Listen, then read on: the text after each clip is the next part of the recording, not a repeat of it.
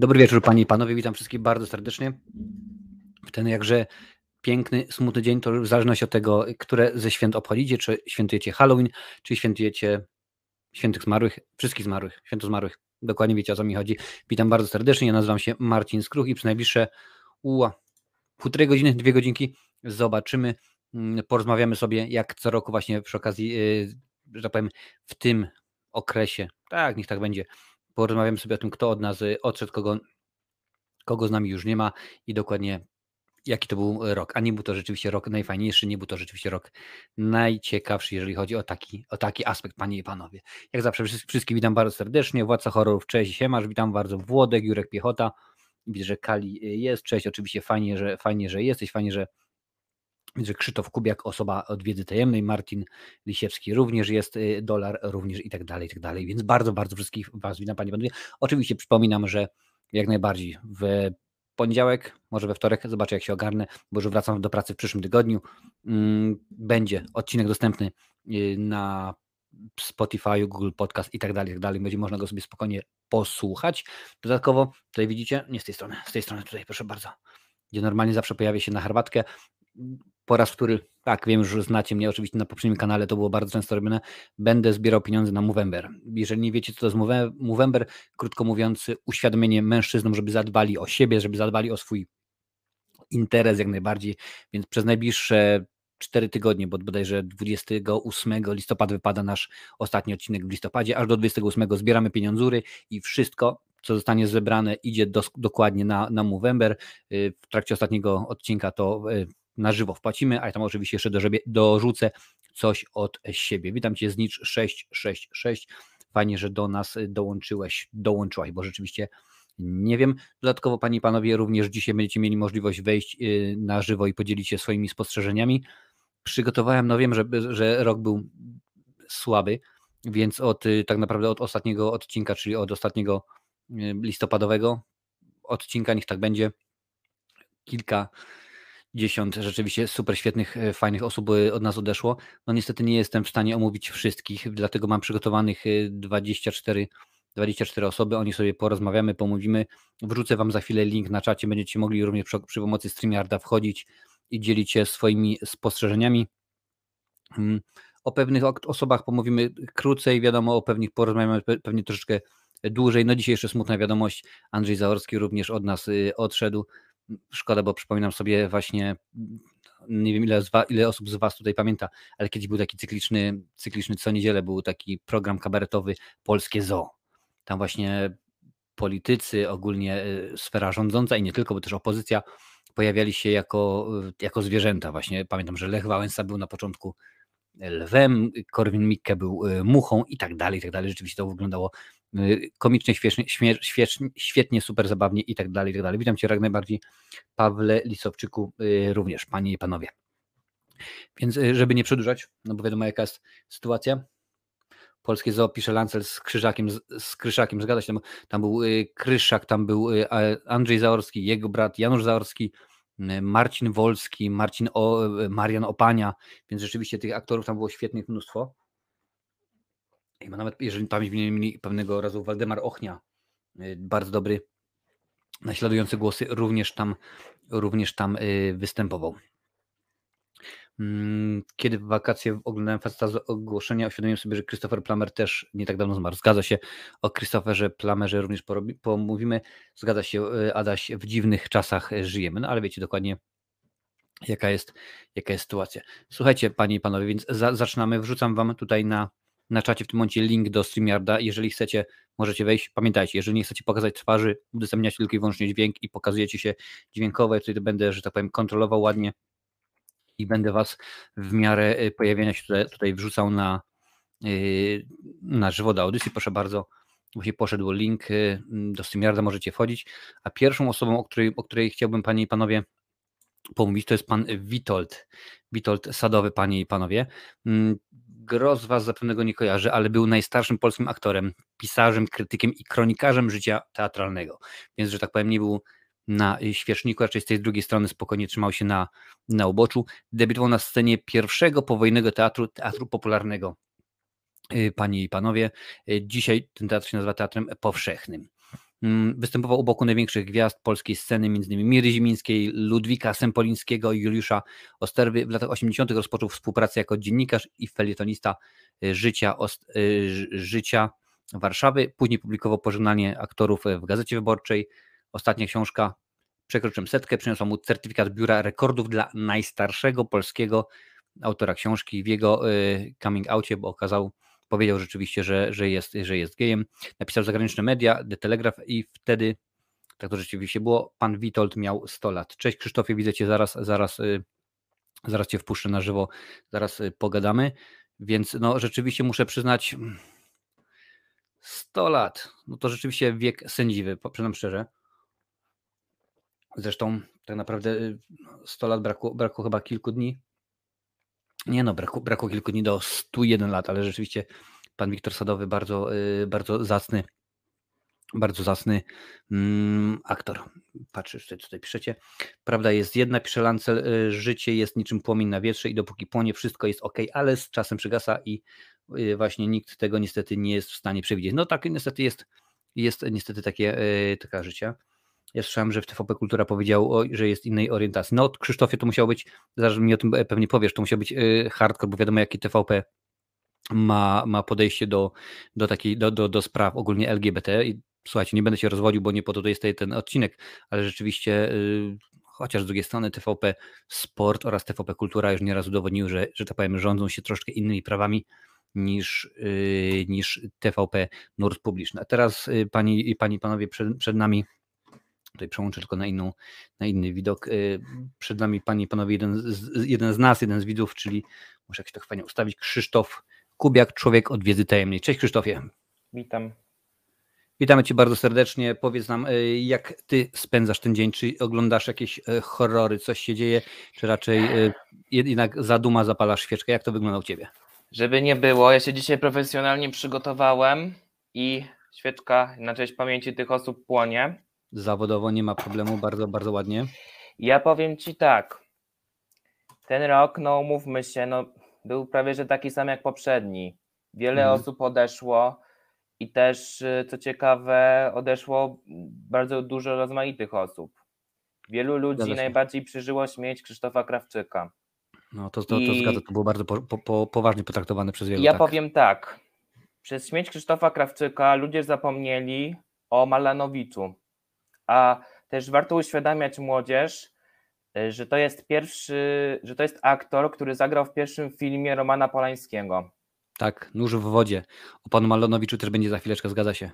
Kiedyś, pamiętam, natknąłem się, pamiętam na YouTubie na reportaż i to chyba był program Ewy Drzyzgi, że ona zaprosiła wszystkich trzech lektorów, a mianowicie Szołajskiego, Szczotkowskiego i Knapika. Mhm. No i Knapik tak naprawdę dołączył do swoich zacnych kolegów, bo też niestety odszedł.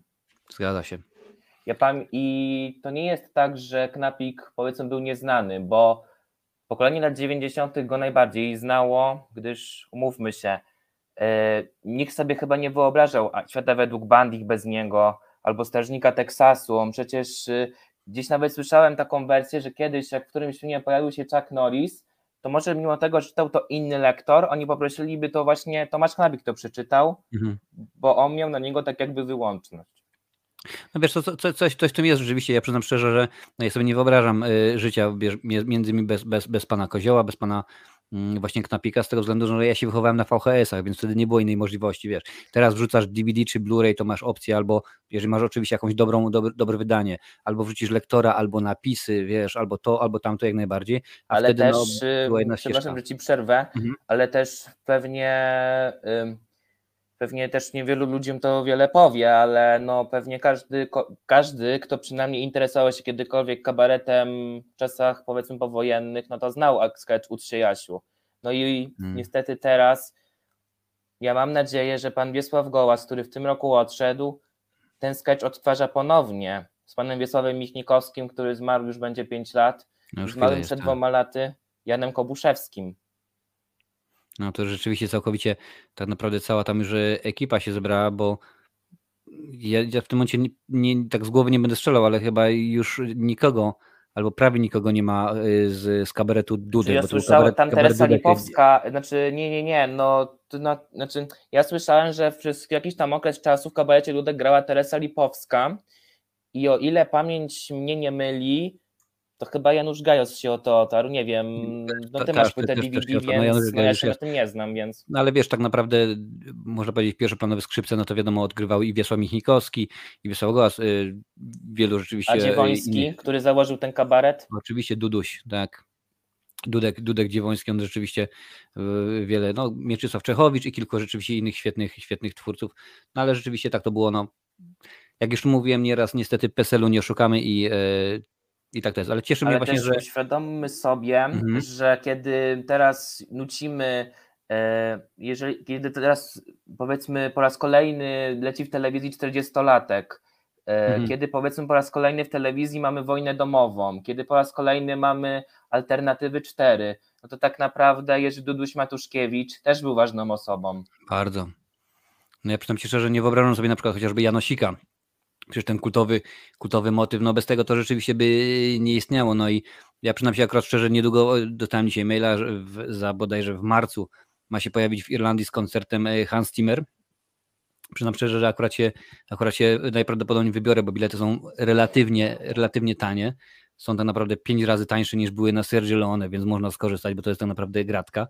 Ale no jest, mamy, mieliśmy kilku takich fajnych, fajnych świetnych twórców na, Ostatni rok pokazał, że nieważne czy to muzyka, czy to kino, czy to komiks, bo również między innymi o Papciu, Papciu Chmielu sobie powiemy. Niestety posypało się, posypało się y, to wszystko strasznie, no ale... Ale co ciekawe, serialem, który w tym roku najbardziej ucierpiał obsadowo, były mhm. Barwy Szczęścia, bo w lipcu odszedł Jan Pęczek, y, kilka tygodni temu odszedł Paweł Nowisz, teraz mhm. odszedł Kiersznowski. No wiesz, tak naprawdę mm, bardzo ucierpiał też można powiedzieć y, świat według kiepskich, co nie? Bo rzeczywiście tak, bo, tak, tak, no bo to się tak naprawdę myśleliśmy, bo, bo, bo, wiesz, że po też, boczku też nikt już nie odejdzie, a teraz potem nagle w styczniu wiadomo, no pan Ryszard Kotys był oczywiście wiekowym aktorem, no i mm. też nie wiem, czy ludzie to zauważyli, ale ja to zauważyłem. Jak oglądałem stare odcinki, to to już nie był ten sam Ryszard Kotys, który był y, w tym powiedzmy no pierwszym serialu, znaczy ja nie wiem czy to oglądałeś, no bo po tym jak mówiłeś, że e, w tej w lesie dziś nie zaśnie nigdy dwa, że no wiadomo, że Andrzej Gabowski no tam grał trochę tak dziwnie, no to ja nie wiem, czy ty, czy ty masz jakieś miłe wspomnienia z tym serialem. No wiesz wtedy ja, ja, ja pamiętam Światy Według Kiepski do, dosyć dobrze, co nie, no wiadomo, że jak tak popatrzeć przez perspektywę, no to w tym momencie już pani Krystyna Feldman, która była na początku, nie ma jej, nie ma pana Bogdana Smolenia, co nie, więc rzeczywiście Ciekawe osób... mi się wydaje, że chyba hmm. Krystyna Feldman, ona zyskała taki, taki dzięki babce taki nowy większy rozgłos, bo potem wiadomo, był jeszcze Nikifor. Tak. No rzeczywiście zgadza się, no bo taka troszeczkę zapomniana, niedocenia. Zresztą gro tych aktorów, aktory, aktorów, osób w ogóle tutaj ze świata show biznesu, o których pomówimy, no to tak naprawdę wiele osób ma prawo, żeby rzeczywiście o nich nie słyszeć, no bo to aktorzy są jakoś drugoplanowi. Często jak robię recenzję mówię, o proszę bardzo, to jest aktor, niby nie znacie, ale go na przykład w tym, w tym, w tym, w tym, w tym i to rzeczywiście okazuje się, że to jest taka sprawa. Świat, świat kiepski oczywiście znam, wszyscy wiedzą, że to był, miał być pastisz, miał, miała być brecha na, na świat według Bandich, a rzeczywiście okazało się czymś więcej, czymś zjawiskiem kultowym, kulturalnym. No ale rzeczywiście tak. taka, taka, to, taka jest sytuacja. Ale jeszcze zanim skończę, no to mhm. ja bym chciał wszystkim uświadomić, że my powinniśmy myśleć nie tylko o tych aktorach, którzy odeszli w minionym roku, o tych osobach, które niejako tworzyły nasze podwaliny, Hmm. Powiem Ci tak, ja wczoraj przypadkiem odpaliłem, tak sobie po prostu chciałem zobaczyć alternatywy 4. Ja sobie uświadomiłem, że przecież tam sporo ludzi też już nie żyje. Stanisław Pawlik, Roman Wilhelmi, Gustaw Ludkiewicz, Jan Kobuszewski, ich już niestety nie ma, ale hmm. ja, ci, ja to kiedyś nawet chyba napisałem yy, na którymś z czatów. O aktor, aktor żyje dopóty, dopóki my o nim pamiętamy. Dopóki pamiętam o filmach, rolach, oczywiście, że tak, to, to wiesz, to, to, jest, to, jest, to jest normalne, bo jak na przykład tak popatrzysz na gro aktorów, których już z nami tutaj dawno nie ma, a na przykład Wiesław Michnikowski, ja zawsze go będę pamiętał mm, z roli no, ekscelencji, powiedzmy, między innymi chociażby mm, w Sex Misji, no to już jest bardzo, że tak powiem, e, kultowa rola, ale jeżeli chodzi o, o mnie, to na przykład najbardziej go chyba zapominam z filmu Gangsterzy, Gangsterzy i Filantropii, tej pewnie większej No wiesz, dla mnie, nie wiem, o czym ja teraz mówię. Kolei A z kolei dla mnie pan Wiesław mhm. Michnikowski, jak ja się dowiedziałem, no to to jest y, Papa Smurf. Papa Smurf, on, tak. On w dubbingu go bardzo dużo robił, ale też on też gadał zawsze tę formułkę na początku Koziołka Matołka. O widzisz, tego nawet nie, nie powiem ci, że Pacanowie kozykują, to naprawdę to jest jego głos, a inni to jeszcze mogą go kojarzyć z tego Adio Pomidory, tego jego seplenu no, charakterystycznego. Oczywiście. A to, to, to, to, to, tych rzeczywiście piosenek, bo to akurat jeszcze był kabaret starszych panów. Pamiętacie? Ja pamiętam, że kabaret starszych panów, kabaretem młodszych panów, taki stary jestem, więc rzeczywiście zgadza się. No, mnóstwo, mnóstwo mamy takich właśnie aktorów. Tutaj zaraz pomówimy o pani Katarzynie, Katarzynie Łaniewskiej. A, no, z, kolei, z kolei, gdybyś, jak mówisz o Łaniewskiej, to dla mnie ona, mm, bo, kiedy, bo jest taki program na TVP Ziarno i ona mhm. była tam przez wiele, wiele lat gospodynią Pamiętam, że jak ja byłem mały i wiedziałem, że ona grała powiedzmy w tej plebanii Józefinę, czyli gospodynię, mhm. to ja mówiłem, o babcia Józia, a ja generalnie miałem swoją, mhm. pra, a, ja, a, moja, a moja prababcia miała na imię, mówiono na nią Ruzia, mimo, ale tak naprawdę miała na imię Rozalia. O widzisz. To no piękne, tak, piękne, piękne, Ja ci powiem tak, no ja bym, ja bym ci zacytował teraz, tak, ja bym zacytował księdza Jana Twardowskiego.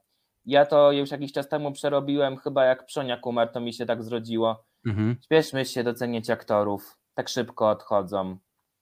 Zgadza się, zgadza się. Bardzo, bardzo piękne słowa Krzysztofie. Panie, panowie, pamiętajcie, że tak naprawdę Janusz Gajos, Antony Hopkins, Robert De Niro i tak dalej, no niestety to już są aktorzy coraz bardziej wiekowi. No i kiedyś przyjdzie taki okres, że nagle okaże się, że Brad Pitt albo na przykład Tomasz Kot, to już są dziadkowie, więc rzeczywiście no, my tego dożyjemy, to jest akurat, ale taka jest, y, taka jest sytuacja. Tak, a w ogóle no i też ja tak sobie zawziąłem postanowienie, nie wiem czy to się spełni, bo ja jutro tam wyjeżdżam.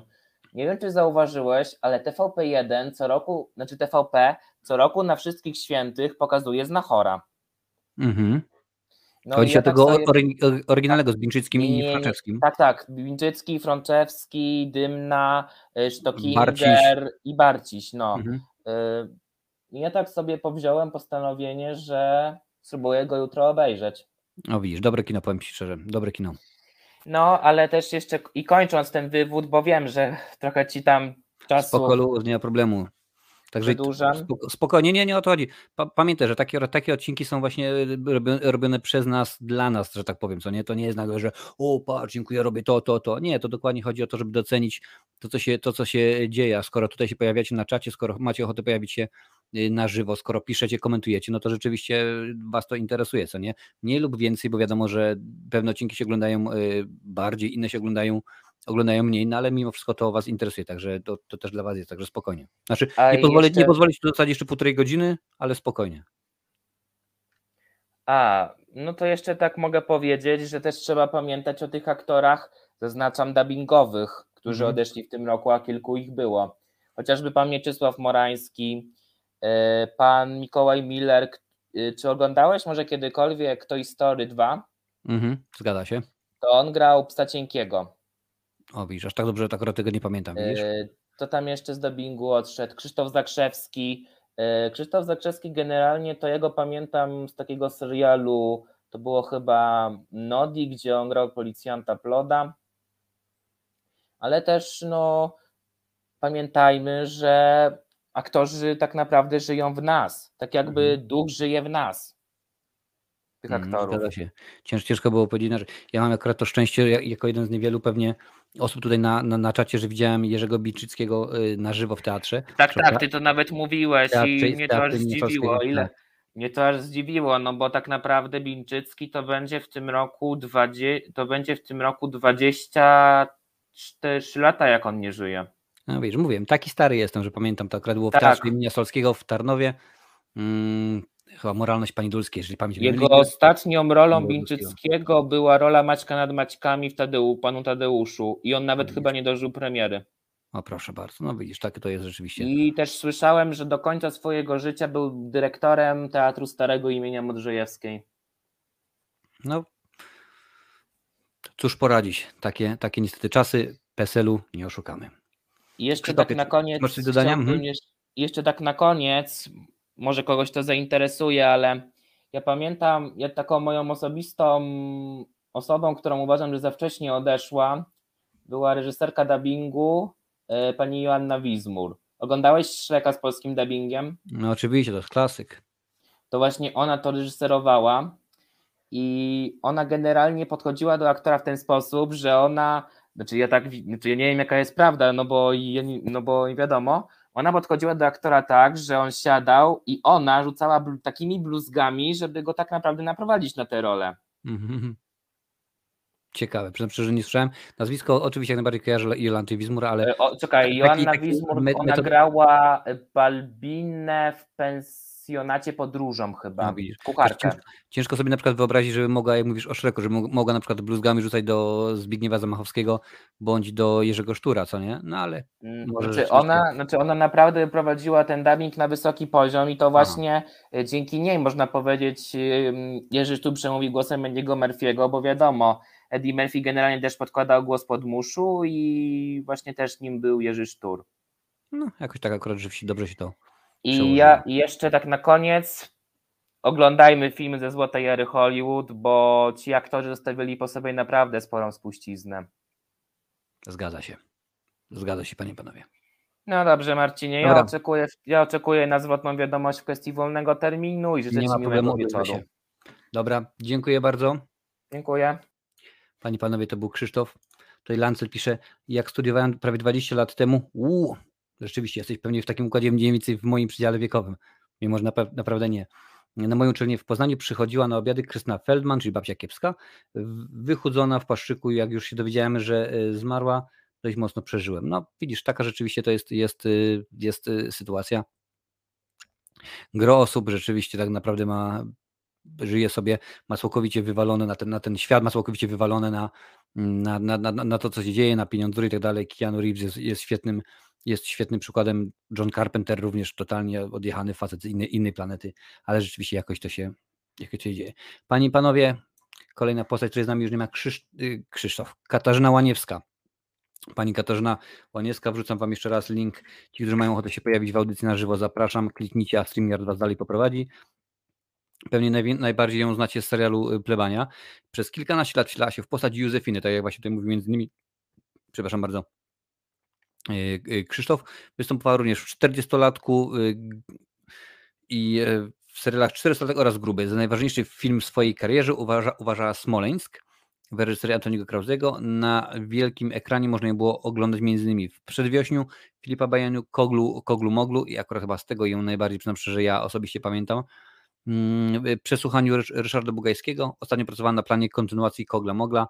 Zresztą nie ona jedna, prawda, bo rzeczywiście kilka osób z tego serialu, z tego filmu y, odeszło. Występowała w warszawskich teatrach w polskim, dramatycznym, Ateneum Narodowym. Oznaczona jest była krzyżem komandorskim Orderu Odrodzenia Polski i złotym medalem zasłużony kulturze Gloria e, Artis.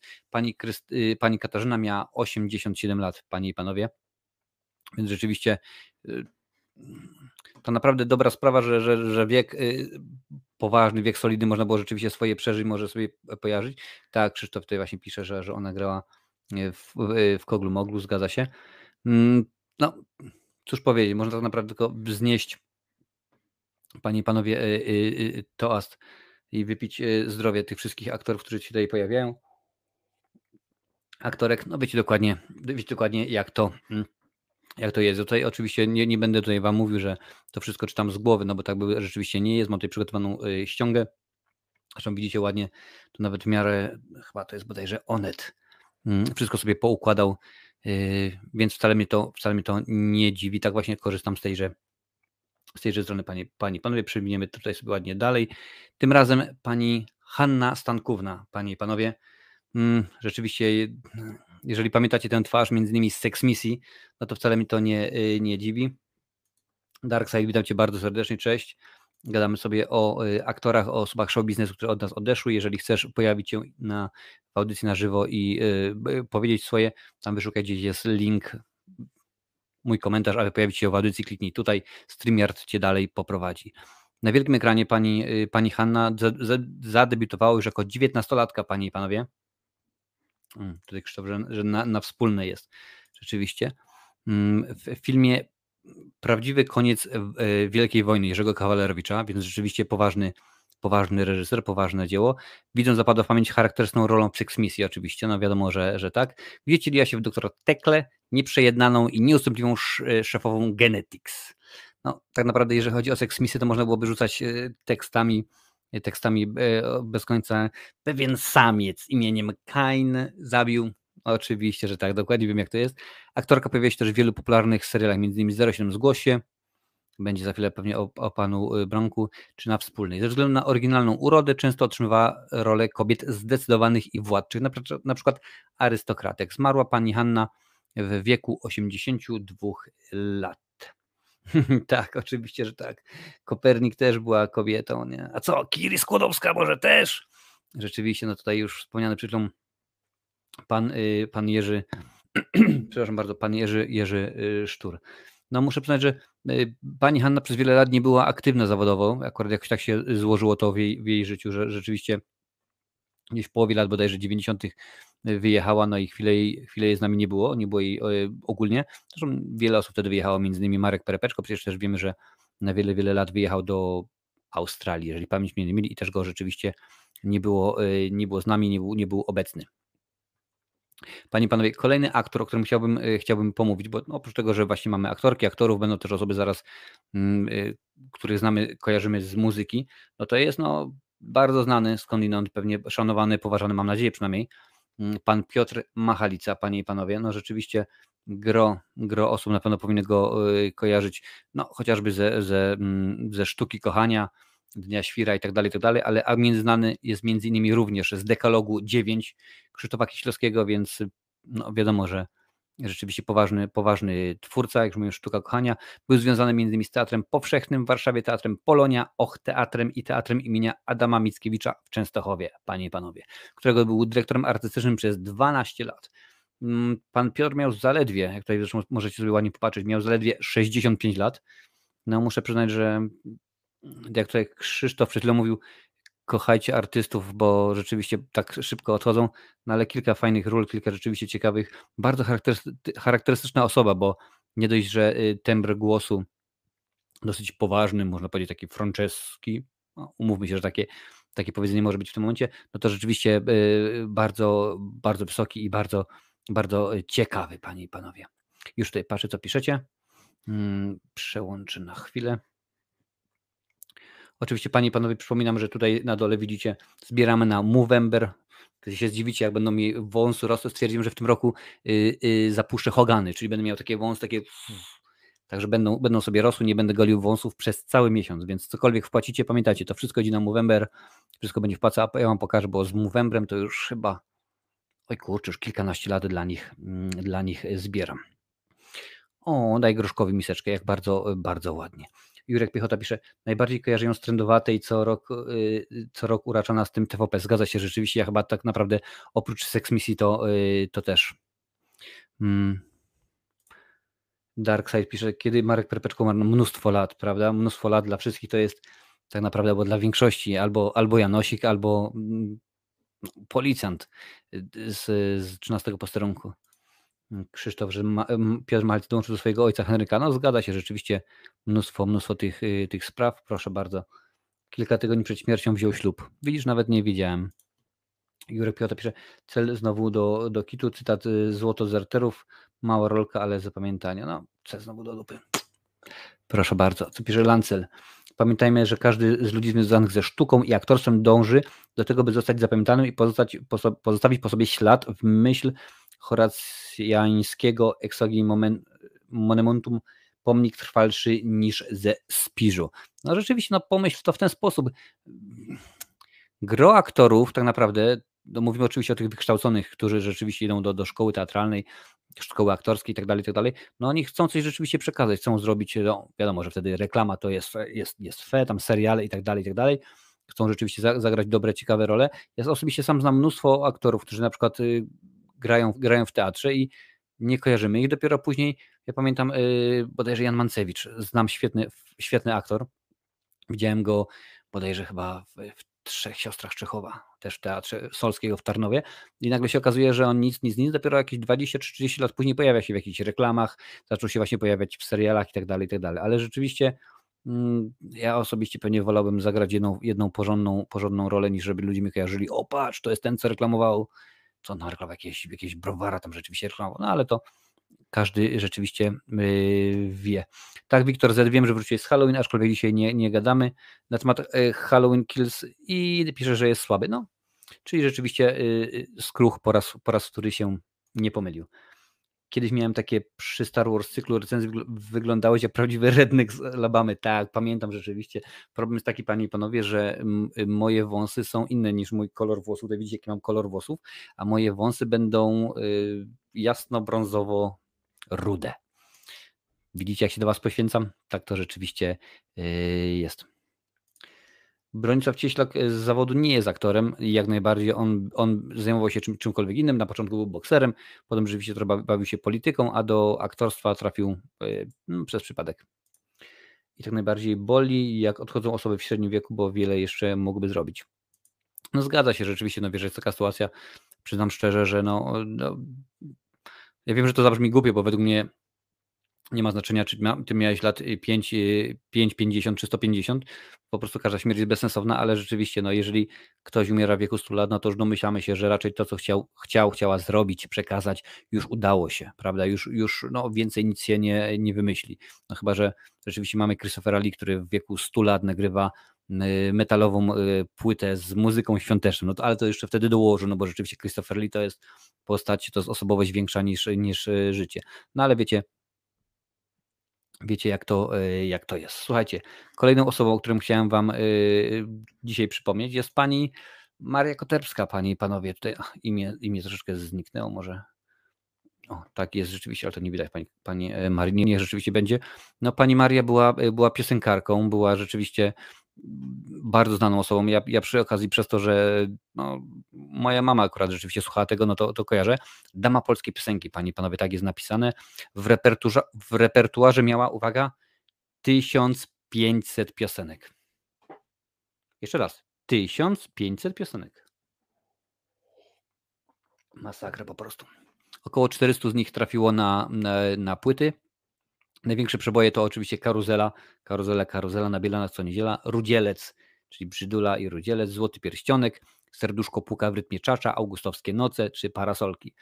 No wszystkie te utwory, no, możecie teraz nie kojarzyć ich wszystkich, ale u, uwierzcie mi, że wasi, wasze mamy, ta, wasi rodzice albo wasi dziadkowie, no bo rzeczywiście tak jak Krzysztof to jest osobą y, młodą, na pewno te utwory y, kojarzą. Teksty dla Kotorebskiej pisali m.in. Wojciech Młynarski, słuchajcie nazwisk, Wojciech Młynarski, Jeremi Przybora, Agnieszka Osiecka, więc to jest po prostu rakieta, to są petarda, to są osoby, które rzeczywiście bardzo wiele znaczyły. W życiu prywatnym pani Maria była matką, aktorką, y, aktora i kompozytora Romana Frankla. Zmarła w wieku 96 lat.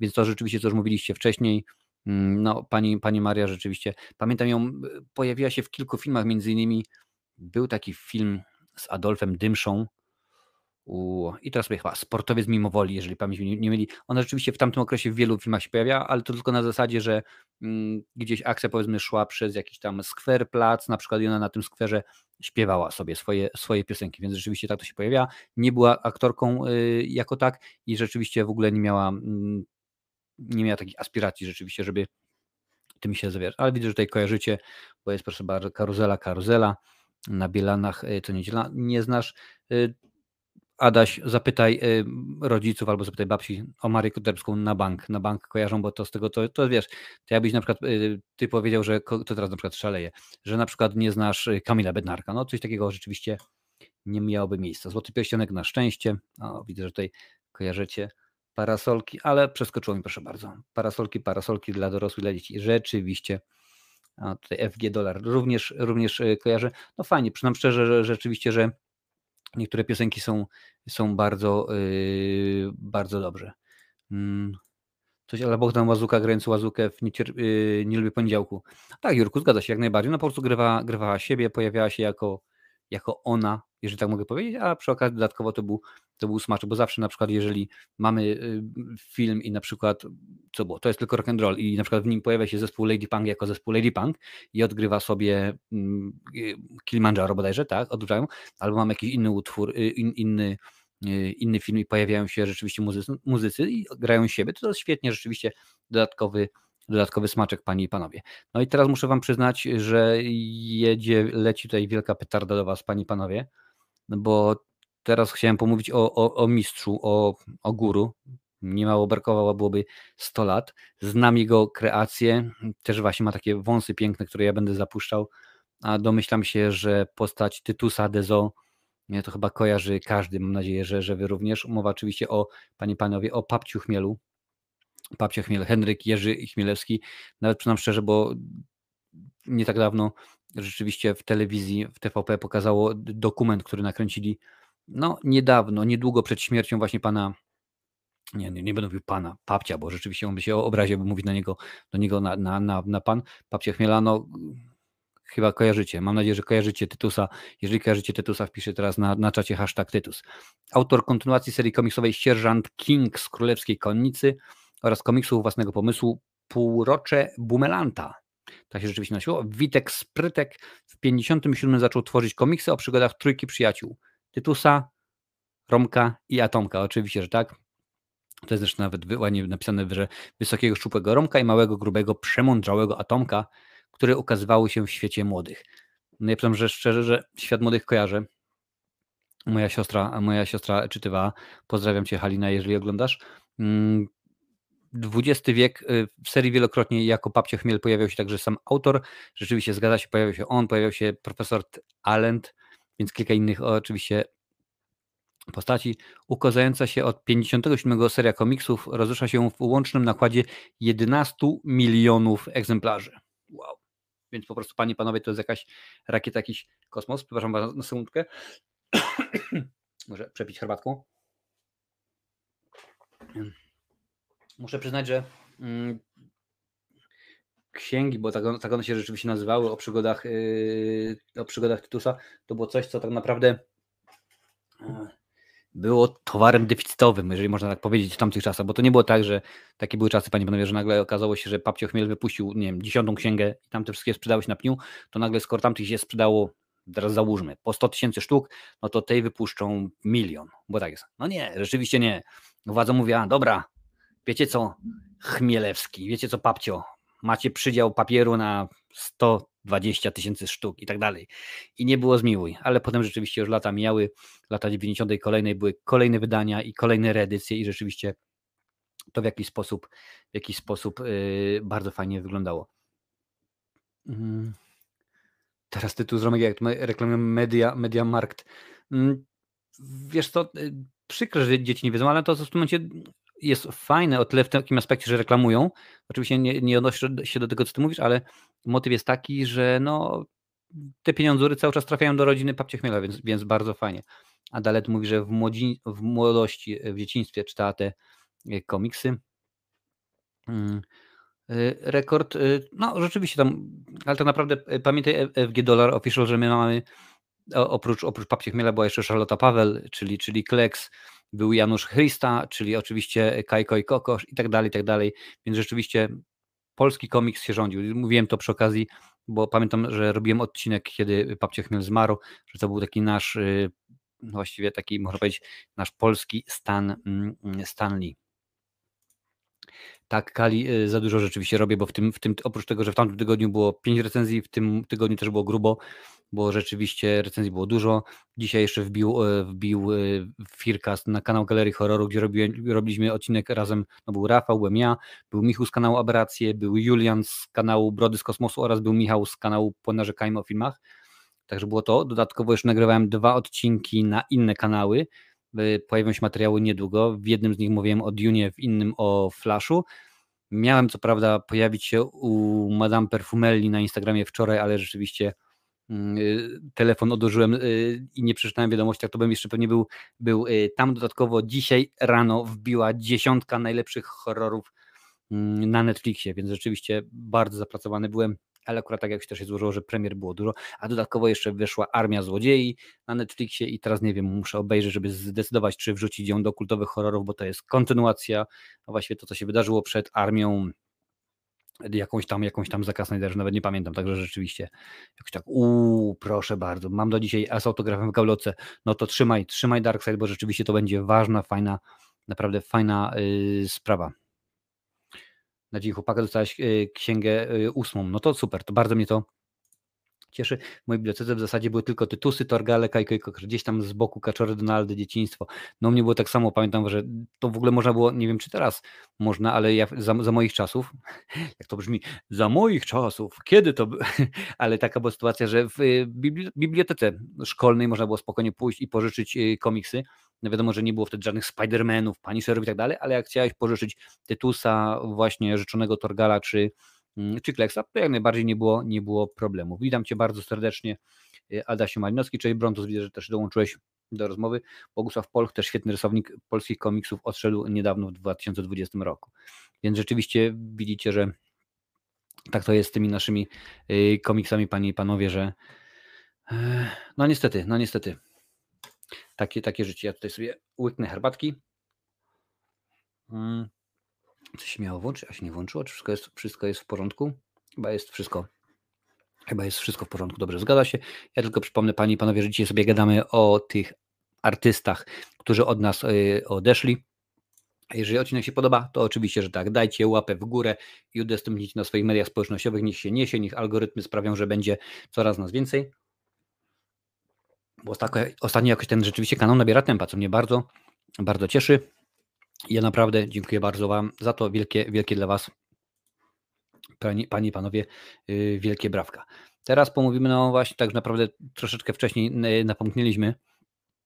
Wielu na pewno z Was, domyślam się, że pewnie większość kojarzy, kojarzy Ryszarda Kotysa, bo o nim oczywiście mowa yy, z roli Mariana Paździocha, z roli Mariana Paździocha w, w serialu Świat według kiepskich wczoraj bodajże, czy przedwczoraj na którymś z kanałów y, telewizorni leciał Wabank, gdzie tam rzeczywiście grał. On przez wiele, wiele lat był mm, stałym współpracownikiem y, Julka Machulskiego, bo nie ma znaczenia, czy to był King Size, rzeczywiście, czy to było, y, czy to było Wabank. On tam się zawsze, zawsze się pojawiał. Jego kariera, panie i panowie, trwała ponad 60 lat. 60 lat. Czajcie, po prostu to jest jakaś normalnie niesamowita sprawa, ale rzeczywiście dobrze. Mm, w tym czasie zdążył zagrać ponad 40 serialach i 150 filmach fabularnych. Niezła liczba, prawda? Wystąpił w wielu kultowych produkcjach, innymi Rękopisie znalezionym w Saragosie, jeden z moich ulubionych filmów. Zresztą ponoć Rękopis znaleziony w Saragosie to jest ulubiony film Martina Scorsese. Stawka większa niż życie w Wodzireju, Wabank. No oczywiście, że jak najbardziej był, był między innymi King Size. Kotys był znany szerszej publiczności z roli Mariana Paździocha, charakterystycznego bohatera w serialu Świat według kiepskich. Seria jest emitowana na Polsacie od 1999 roku. Tak tylko chwilkę powiem. Od 1999 roku. Czy to wiecie, że to już jest w tym momencie 22 lata? Andrzej Grabowski, y, cała ta ekipa przez 22 lata wcielają się w tą samą postać. Ile osób może powiedzieć, że przez 22 lata, przez ponad dwie dekady robią to samo? Co? Hmm, Sylwek Stalowy w Rambo, czy Arnold w Terminatorze, kilka innych postaci. No rzeczywiście, a tutaj akurat taki to naprawdę stempel kulturowy, który był odciśnięty. W październiku 2020 roku odszedł inny popularny aktor Dariusz Gnatowski, o nim oczywiście również y, pomówimy. Mm, Ryszard Kotys miał 88 lat, kiedy od nas odszedł, panie i panowie. Więc rzeczywiście, no też poważny Jak tutaj rzucam, jeżeli macie, przypominam, macie ochotę podzielić się swoimi swoimi spostrzeżeniami, chcecie coś y, rzec, jak najbardziej link teraz Wam wrzuciłem również y, teraz. Mm, już tutaj patrzę, y, co piszecie. Tytuł raczej nie miał szczęścia do ekranizacji, mówisz do wcześniejszego. Tak, ja pamiętam, była tylko jedna, ja osobiście kojarzę jedną, jedną animację i to było, na, to było zrobiona pierwsza księga, czyli tak, gdzie tytuł z Dezo powstawał, prawda, i został uczłowieczany przez, przez Papcia Chmiela. Pamiętam, to była jedna scena, kiedy tam Papcio Chmiel narysował mu mięśnie, nie za duże, mają być mniejsze, bardziej sprężyste. Ten cytat pamiętam do dzisiaj. Hmm, patrzę. to jest dobre, nie? Co? Rower po niemiecki, a kot pani z centrum, pani z centrum Polski, z miasta Łodzi pochodzi. Dokładnie. I on to. Ja miał. Wietia, tak? Nie, Wietia, chyba Wietia, jakoś tak nazywał się rzeczywiście yy, aktor. No tak, mają się pojawić nowe, nowe odcinki tego, tego serialu. Oczywiście kilka rzeczy się zmieni. Kilku aktorów, którzy kiedyś występowali, mają powrócić, więc rzeczywiście mm, o, to jest dodatkowo. A kod z centralnej łodzi pochodzi. Można, można byłoby rzeczywiście te cytaty, te cytaty yy, można byłoby rzeczywiście yy, mnożyć, mnożyć i dzielić. Mm. Świat według kiepski jest nowy sezon, leci jeszcze z nim, ale odcinki nakręcone w 2020 roku. No widzisz, rzeczywiście, więc niedługo pewnie będą nowsze. Tam w niebie jest coraz więcej Feldman, y, Smoleń, Gnatowski i Jerzy Cnota. Jerzy Cnota, panie i panowie. Ja go pamiętam jeszcze z Janosika. Rola w King Size pamiętna, y, nie pamiętam y, imienia, tak, on tam grał jednego z, jednego z tych, z tych aktorów, z tych aktorów, wróć, z tych krasnali, którzy siedzieli razem Mm, razem z głównymi bohaterami w jednym druszlakowym, czy durszlakowym więzieniu. Witje też niespodziewanie umarł w tym roku, jak go wspominać. No, zdarza się rzeczywiście. Rzeczywiście niestety taka jest y, sytuacja, panie i panowie. Słuchajcie, mówiliście już oczywiście wcześniej o, o zdobywcu, y, zdobywcu, skruch, ale masz super dykcję i w ogóle zdobywcy Oscara, czyli o Christopherze Mm, Christopherze Plamerze, panie i panowie, więc teraz pora, aby rzeczywiście przejść na amerykańskie podwórko. Christopher Plamer, aktor bardzo znany. Mam nadzieję, że wam nie przeszkadzają te czarno-białe zdjęcia, ale wydaje mi się, że akurat są bardzo a propos. Ja jestem kolorowy, to wystarczy. Mm, zapisał się w pamięci widzów wieloma charakterystycznymi rolami. Debiut filmowy za, zaliczył w produkcji Zostać gwiazdą Sydney Alameta. Kurczę, pewnie nie jeden chciałby tak zadebiutować, co? Od razu u Lameta, albo tak jak wcześniej miała, była, była sytuacja u Kwalerowicza, albo u Kieślowskiego to jest rzeczywiście coś. Taka, taka, że tak powiem, trampolina to naprawdę coś pięknego. Zagrał też rzymskiego cesarza Komodusa w upadku cesarstwa rzymskiego. Antony'ego Mana popularność zyskał jako kapitan von Trapp, surowy ojciec gromady dzieci i sprzeciwiając się nazistom wojskowy w, dziewię... E, w dźwiękach muzyki. Bardzo znany rzeczywiście film. Zagrał także m.in. Bitwa o Anglię, człowieku, który chciał być królem, morderstwo na zlecenie, czy ptakach ciernistych krzewów. Kto z Was pamięta ten serial, tam w roli głównej występował Richard Chamberlain. Mm. Wielbiciele science fiction pamiętają go ze Star Treka 6 Wojna o pokój, a prozy Stephena Kinga w ekranizacji powieści Dolores Claiborne otrzymał Oscara i Złoty Glob za debiutantów, panie i panowie. 91 lat miał pan Christopher Plummer, tutaj może tak bardziej przesunę, a nie dobrze, bo widać mm, imię i, y, i nazwisko. Tak, zgadza się tutaj właśnie bardzo dobrze. Adaś, y, Adaś zauważył, muszę pokazać kom komentarz, że grał w filmie na noże. To naprawdę rola, można powiedzieć, w tym filmie tragiczna, prawda? Bo tak naprawdę, no nie będę zdradzał fabuły, bo rzeczywiście, jeżeli nie widzieliście, obejrzyjcie film, bo Netflix już kręci drugą i trzecią część, bo akurat jak tak się złożyło, że postanowili y, zrobić od razu dwie części, ale rola niesamowita. E, no tak, rzeczywiście zgadza się, mówiłem e, przed chwilą. Mm. No i facet z ogłoszenia, gdzie przypadek mówił się na randkę z córką. Proszę bardzo, widzę, że dzisiaj widzę tajemnej Wam nie brakuje. Bardzo mi to, bardzo mi to Panie i Panowie yy, cieszy.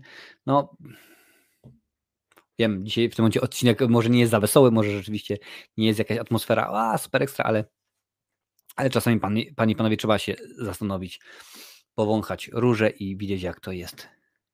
E, Kali pisze, że moja mama lubiła ptaki ciernistych krzewów. No kiedy to rzeczywiście były czasy, że, że nasi rodzice oglądali to. Ja pamiętam e, inny serial z Richardem Chamberlainem, którym rzeczywiście grał rolę tytułową. Jeden z moich ulubionych, jeżeli nie pierwszy, który oglądałem wszystkie odcinki. Teraz nie pamiętam w ogóle. Mowa oczywiście o serialu Shogun, gdzie rzeczywiście się pojawia. On pewnie teraz jakbym obejrzał, to byłoby na zasadzie, co to jest w ogóle, jaka, jaka lipa, ale rzeczywiście wtedy się oglądało wszystko, a to było dobrze zrobione Dobrze zrobione kino, panie i panowie.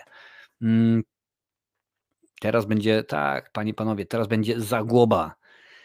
Jak najbardziej Zagłoba się pojawi, czyli Krzysztof Kowalewski. Miałem akurat również okazję spotkać go mm, jakiś czas temu. W tym momencie akurat patrzyłem, y, dzisiaj nawet Łukasz Maciejewski, znany, znany krytyk też Starnowa, pozdrawiam. Również bodajże był dzisiaj, dzisiaj był w, rano był w Dzień Dobry TVN, więc jeżeli oglądaliście, to widzieliście na pewno. Mm, ale kiedyś w, w lokalnym w Tarnowie y, radiu, Radio Max prowadził swoją właśnie audycję, nazywała się na Kinomax. Nomen, nomen. Bardzo, bardzo, już wiecie skąd Marcin skrół, Marcinowe recenzje, już wiecie skąd ta analogia. Więc y, wracając do meritum, wygrałem w tejże audycji y, zaproszenie na mm, premierę ogólnopolską Ogniem Mieczem. Odbywała się ona w Krakowie. No i rzeczywiście pojechałem, miałem tam przyjemność spotkać właśnie pana, pana Kowalewskiego, pana Wiktora Zborowskiego również. Rzeczywiście było tylko na, e, na chwilę, ale pojechaliśmy z kolegą, ze Sławkiem. Było coś niesamowitego, jak wchodzisz normalnie, a tam te, oczywiście te pytania, odpowiedzi, te Q&A, wszystko i tak dalej przed i patrzysz i widzisz ich rzeczywiście. Potem oglądasz film i widzisz jak, e, jak podbipięta tak beznadziejnie z tym mieczem, no ale dobra, spójrzmy story na te spory i pomówmy, pomówmy o Batorym. Lecimy dalej, panie panowie. Zagrał około 100 ról filmowych w polskich filmach i serialach. Domyślam się, że zaraz będziecie rzucali yy, cytatami, bo czy to CK Zerterzy, czy Misja Specjalna, czy cokolwiek innego czy chociażby y, Nic Śmiesznego również, gdzie grał rolę producenta. Na dużym ekranie zadebiutował w 1960 roku niewielką rolą w Krzyżakach w reżyserii Aleksandra Forda, a który zdobył również uznanie publiczności rolą Zagoby w ekranizacji Ogniem i Mieczem. No mi się wydaje, że akurat wtedy już był bardziej uznany. Ale największą popularność przyniosły mu komedię Co mi zrobisz, jak mnie złapiesz? Oczywiście, że tak. A także Miś. Rodzina Leśniewskich, Wyjście awaryjne, CK Dezerterzy, Nowy Jork, czwarta rano, rozmowa kontrolowana. Dopiero co mówiliśmy, panie i panowie, o Ryszardzie Kotysu, tak? On grał przecież tego milicjanta, kiedy tam Stanisław tym otwiera budkę telefoniczną, chce zadzwonić, a to nagle bierze, ten nagle bierze słuchawkę i rozmowa kontrolowana, rozmowa kontrolowana. Jak mówiłem, pan Ryszard Kotys bardzo, bardzo charakterystyczny aktor. Rozmowy kontrolowane, czyli nic śmiesznego. Znany słuchaczom radiowym jako pan Sułek, do śmierci związany z teatrem współczesnym w Warszawie, zmarł w wieku 83 lat. Tutaj, tutaj y, Krzysztof, Krzysztof pisze, że reklama majonezu Moso i Mayo Mayo. Ja przyznam szczerze, że pamiętam, była kiedyś, no to oczywiście będzie czas, kiedy wy pewnie większości nie pamiętacie. Jeżeli ktoś pamięta, to, to proszę napisać. Była reklama taka PZU. Jak on tam gdzieś uległ wypadkowi, jest w szpitalu i przychodzi do niego pielęgniarka, czarnoskóra. Ja sobie wyobraź, 90 bodajże pierwszy rok, czy 90 i w telewizji, w telewizji pojawia się w reklamie czarnoskóra pielęgniarka i e, mówi do niego, do you have an insurance? On, co? Do you have insurance? You know, PZU. On tak, PZU, PZU. A, PZU. I to pokazuje tą kartę i tak, mam, mam, nigdzie się bez niej nie ruszam. Rzeczywiście to była jedna z, z, z, z takich rzeczy, zresztą jak za, dobrze wiemy, oferta z rębu zawsze zawsze yy, na czasie. Już tutaj patrzę, co, yy, co piszecie. Tak, zgadza się, zgadza się. Lancel jak najbardziej, y, twarz Mikołajowego bloku reklamowego, Brunet Wieczorową Porą i wiele, wiele innych y, ról. No, Mikołaj to była niesamowita, niesamowita y, sprawa. O, tutaj właśnie dokładnie o to pisze. No zobaczymy rzeczywiście, jak to będzie pokazane. Ogniem i mieczem, no wiadomo jak jest. Daleko od noszy, tutaj pisze, tutaj pisze dolar. Ja przyznam szczerze, że nigdy, no Krzysztof, ja przyznam szczerze, że nigdy jakoś za tym serialem nie przepadałem. Nie przepadałem. Jurek Piechota pisze, czekajcie, żeby, żeby było widać mnie normalnie moją piękną, jeszcze nie, y, nie obłosioną wąsakiem twarz. Pamiętam szał na ogniem i mieczem, zakłady całe dostawały bilety i dobrowolnie na to szły PS y, w kurw, jak zobaczył wesołego Romka w misiu, do dziś jest y, przegenialna. No, wie. Zaraz mnie odwiozą do tworek. Panie prezesie, mam tego dawać go tutaj. Dzień dobry, cześć i czołem. o, widzisz, proszę bardzo, Lancel pamięta to. Wow, PZU, no, rzeczywiście, fajna sprawa. Dobrze, przyznam szczerze, że no wiem, temat, nie, temat jest poważny, ale wolę go potraktować e, w ten sposób, e, w troszeczkę z przymrużeniem oka, bo tak też mi się wydaje, że trochę lepiej możemy tych, tych wszystkich aktorów właśnie, y, aktorów zapamiętać, te wszystkie postacie, bo to rzeczywiście mm, tak jak tutaj mówił wcześniej Krzysztof, który się y, pojawił na, na, na, na, na żywo. Przypominam, że jeżeli chcecie się pojawić na żywo, również macie tutaj opcję. Nie musicie pokazywać twarzy, możecie być tylko i wyłącznie głosowo. E, ale dopóki żyje pamięć o nich, to my pamiętamy, y, oni będą wiecznie żyli. No, jeżeli my, na przykład jak, jak Lancel czy ja, pamiętamy reklamę sprzed prawie 30, ponad 30 lat, no to rzeczywiście reklama, a co tutaj rzeczywiście mówić o, o pozostałych o pozostałych filmach. No, co mi zrobisz, jak mnie złapiesz, no to już, to już klasyki, to już są kultowe rzeczy, no jak niemalże wszystko, wszystko Barei, y, co było wtedy robione, no to rzeczywiście była sprawa niesamowita, panie i panowie. Mm. O kurczę, godzinę już gadamy, a ja, a ja nawet do połowy listy nie doszedłem. Nie to, że mi się spieszyło, ale rzeczywiście fajnie się z wami gada, panie i panowie. Teraz chciałem wam kilka słów powiedzieć na temat Adama Zagajewskiego, panie i panowie. Mm, poeta, pisarz, eseista. Więc tak naprawdę mm, nie 100% naszego nurtu, ale rzeczywiście również mm, pojawia się y, to zainteresowanie. Nawet jakiś czas temu Lincoln powiedział, że jak pojawił się Mark Moore z Google Box, yy, mówi Marcin, bo Wiecie, jak jest, a nawet gdzieś tutaj, powinienem gdzieś tutaj mieć, sekundkę. W, to, czy nie to? Ok, to powinno się pojawić. Jest, proszę bardzo. To jest napisane na dole, tu żyje się filmem. I Lincoln mówi, Martin, co zmień sobie na tu żyje się popkulturą, bo rzeczywiście takowe powinno być. Ale niech tak będzie. Pisarz, eseista, przedstawiciel nowej fali oraz laureat wielu prestiżowych nagród literackich, w tym finalista Nagrody Literackiej Nike.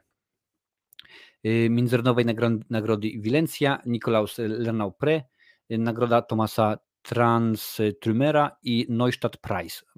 Mam nadzieję że rzeczywiście, że dobrze to przeczytałem. Członek Polskiego y, PEN Klubu i Polskiej Akademii Umiejętności.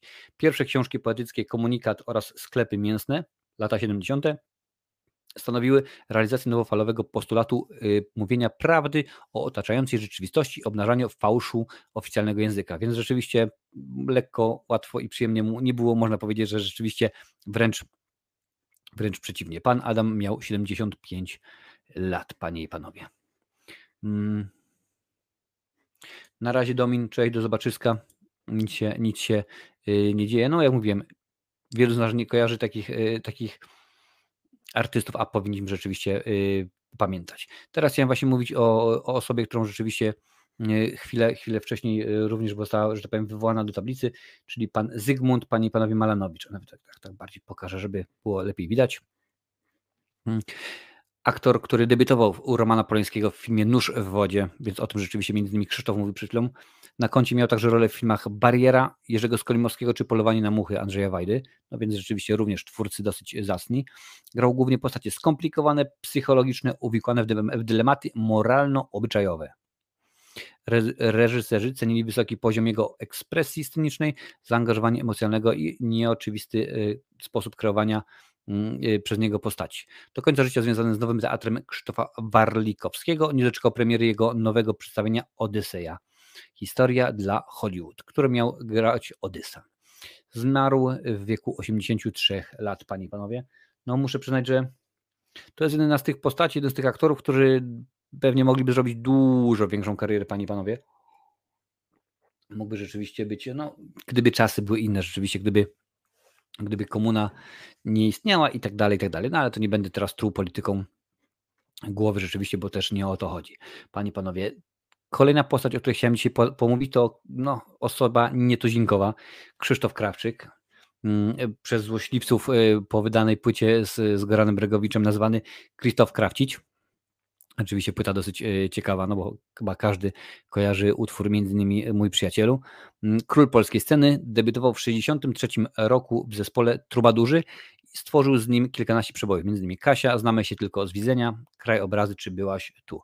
W 1973 roku rozpoczął karierę solową, nagrywając rok później płytę Byłaś mi nadzieją. W tamtym też roku wystąpił na festiwalu w Opolu. Wylansował wiele przebojów, takie jak Byle było tak, to akurat bardzo charakterystyczny, Parostatek, Rysa na szkle, Pamiętam Ciebie z tamtych lat, Jak minął dzień, czy Mój przyjaciel, już rzeczony przeze mnie oczywiście, w październiku ubiegłego roku poinformował, że kończy karierę. 23 października 2020 roku ukazał się jego ostatni album, czyli Horyzonty. Pan Krzysztof miał 74 y, lata. Przyznam szczerze, że akurat to dokładnie wiecie, teraz niedługo będzie biografia Beaty Kozidrak, jakieś tam inne i tak dalej. Jego życiorys Krzysztofa Krawczyka nadaje się idealnie na, na film, bo już pamiętajcie, że on y, z tych trubadurów wyszedł. Potem była kariera solowa, potem był wypadek, gdzie był masakrycznie pokierszowany. Potem pojechał do, y, do Ameryki, gdzie, że tak powiem, miał być wielki sukces. Okazało się, że nie było tak super, jak chciał, ale rzeczywiście w Las, w Las Vegas, w tych kasynach występował, grał, nie było rzeczywiście problemu. Potem, gdy już wrócił do Polski i chciał e, w Polsce kontynuować karierę, wszyscy, wszystkie wytwórnie powiedziały, czytajcie między wierszami, pokazałem palec, mówi, co ty będziesz wydawał, my cię tutaj nie znamy. I tak naprawdę w ten sposób Krzysztof Krawczyk trafił do wytwórni Disco Polo, bo tylko wytwórnia Disco Polo chciała wydać jego płytę. To nie to, że on sobie stwierdził, o, teraz jest Disco Polo popularne, to ja sobie będę wydawał Disco Polo. Nie, po prostu nikt inny nie chciał. Tak między innymi powstała piosenka, gdy nam śpiewał Elvis Presley i tak dalej. Mam tą kasetę rzeczywiście y, tak, nie wstydzę się, słucham Disco Polo i mam tą kasetę Krzysztofa Krawczyka gdzieś y, pewnie w pudle, no ale potem jak się okazało, że rzeczywiście, patrz, ludzie pamiętają o tym Krawczyku, nie zapomnieli o nim, to nagle się okazało, odezwała się jedna, druga, trzecia wytwórnia i już było lepiej, już było fajnie, już można było, no a potem co się stało, to już mm, wiadomo historia. Pamiętać taką piosenkę? teraz pewnie sobie ją wykonują we dwóch, tam, tam u góry mm, z Bogdanem Smoleniem. Bodajże tytuł jest Dziewczyny, które mam na myśli. Powychodziły za mąż już, a tylko my, recydywiści, coś tam dalej. To było bodajże polska wersja piosenki, tylko teraz nie wiem, czy Jose Carrerasa, czy może, czy może Charlesa Aznavoura, ale rzeczywiście świetne, świetne wykonanie. Mm. Proszę bardzo, to już, już pisze. Mamo, przyjedź na przysięgę, zaproszenie wysłał szef. No mnóstwo, mnóstwo rzeczywiście e, rzeczy. My... Proszę, aż muszę, aż muszę, o, o, o, grał epizod o szatanie siódmej klasy? Wiesz co, tak widziałem go bardziej ze trzy miesiące temu, ale nie pamiętam, ale może rzeczywiście. Tak, zgadza się Kali, to był głos niesamowity, po prostu było coś, coś pięknego. No polski, polski Elvis Presley, co prawda kariera nie taka sama, mm, ale na pewno skończył lepiej lepiej niż, yy, niż e, Elvis. Nie trzeba drog, to przyjedź mamo na przysięgę, zaproszenie wysłał szef, syn ci wyrósł na potęgę, przyjedź, zobacz. Mi się to zawsze kojarzy, bo kiedyś Krzysztof Piasecki, dobrze wiecie, kocham kabarety, zrobił yy, może nie parodię, ale w trakcie jednego sketchu użył właśnie ten tekst przyjedź mamo, na, tam chodziło o to, że polska armia jest beznadziejnie uzbrojona, przyjedź mamo na, na przysięgę, yy, zaproszenie wysłał szef, granat już mi urwał rękę, przyjedź, zobacz twoja krew. No ale to rzeczywiście tak to jest. Yy, mój przyjaciel uwielbiam zatańczysz yy, Zenu.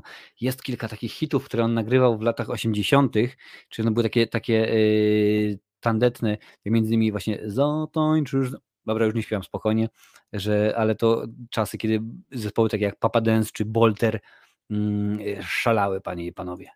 Mm, co by nie było, Krzysztof Krawczyk był w ikona, no tak jak mówię, rzeczywiście byłoby to coś niesamowitego. Faktycznie, przecież on na, na wspólnej też nagrywał, co nie? A teraz mają zmieniać, co nie? A nie to, w klanie zmienili. A Dalet pisze, że lubię jego piosenki. No bardzo dobrze. Mi się wydaje, że akurat to jest jeden z tych artystów, których ciężko, przynajmniej szczerze, nie lubić. Hmm. No, patrzę. Śpiewał też z Danielem Odbryskim, z kobietami to różnie bywało. Potem piosenka, o której mówisz, to Julio Iglesias yy, i Willie Nelson śpiewali. O, widzisz, dziękuję bardzo Jurku, także w tym momencie wiem, ale dokładnie yy, wiecie, pamiętam, że to Bogdan Smoleń śpiewał z taką właśnie chrypą totalną, ale zresztą pan Bogdan się nie krył, że, że śpiewać nie potrafi. Hmm. To, co zabrał świat, niespodziany dał nam świat. No rzeczywiście mnóstwo tych, mnóstwo tych rzeczywiście niesamowitych y, piosenek, no ale pamiętajcie, będzie, będzie żył, dopóki my pamiętamy jego hity nie wnikam w to, naprawdę nie wnikam w to, czy zostawił testament, co tam się dzieje. Nie, e, nie moje, brzydko mówiąc, nie moje e, małpy, nie mój cyrk. Więc najbardziej, panie, panowie, możemy sobie to, możemy sobie to e, darować, bo to nie o to, nie o to chodzi. Już tutaj przy, przygotowałem już kolejną postać. Tym razem, tak wspomniany wcześniej, panie i panowie, tylko muszę jakoś tak przesunąć, żeby było widać całego y, aktora, nie będzie nazwiska, no ale chyba mi się wydaje, że postać Bronisława Bronisława Cieślaka chyba kojarzą, kojarzą wszyscy panie panowie y, polski, mówi się, mówi się nim polski James Bond z racji tego, że występował w 07 zgłosie, no ale y, dokładnie wiecie jak, jak to było. Mm, od roli Sławomira Borewicza, bo tak się nazywał postać, no większość to było i tak Borewicz, ale rozpoczął w połowie lat 70. swoją karierę na ekranie jako aktor niezawodowy, bo tak jak mówiliśmy wcześniej, mm, y, nie był, pani Bronisław Cieślak nie był, nie był zawodowym aktorem. Y, przed grą serialu pracował jako dziennikarz w Polskim Radio i TVP. Pochodził z Krakowa, wychował się na krakowskim Kaźmierzu, miał w dorobku m.in. rolę w filmach jak Kung Fu, Wściekły i paradokumentalnej produkcji o detektywach Malanowski i partnerzy. No rzeczywiście wydaje mi się, że o ile pewnie moje pokolenie, no pewnie wa waszych rodziców, waszych dziadków kojarzy go z tego serialu 07 Zgłoś się, bo to było niesamowite rzeczywiście to, co on robił, no to potem miał swoją drugą młodość przy okazji tego polsatowskiego mm, Malanowski Przyjaciele. Bo przyznam szczerze, że też kilka razy, kilka razy oglądałem, no wiadomo, jakość inna, jak to w y, paradokumentach, y, no ale rzeczywiście bardzo, bardzo zapadał w pamięć. Przez wiele lat również polityk, oj kurczę, chyba z SLD, czy jakoś tak rzeczywiście, ale to mniejsza, mniejsza o większość. 77 lat miał pan, y, y, pan Bronisław, ważna, ważna y, postać. O, proszę bardzo, Adelet pamięta, że Malanowski i partnerzy, no rzeczywiście tak, tak, to, tak, to, tak to było.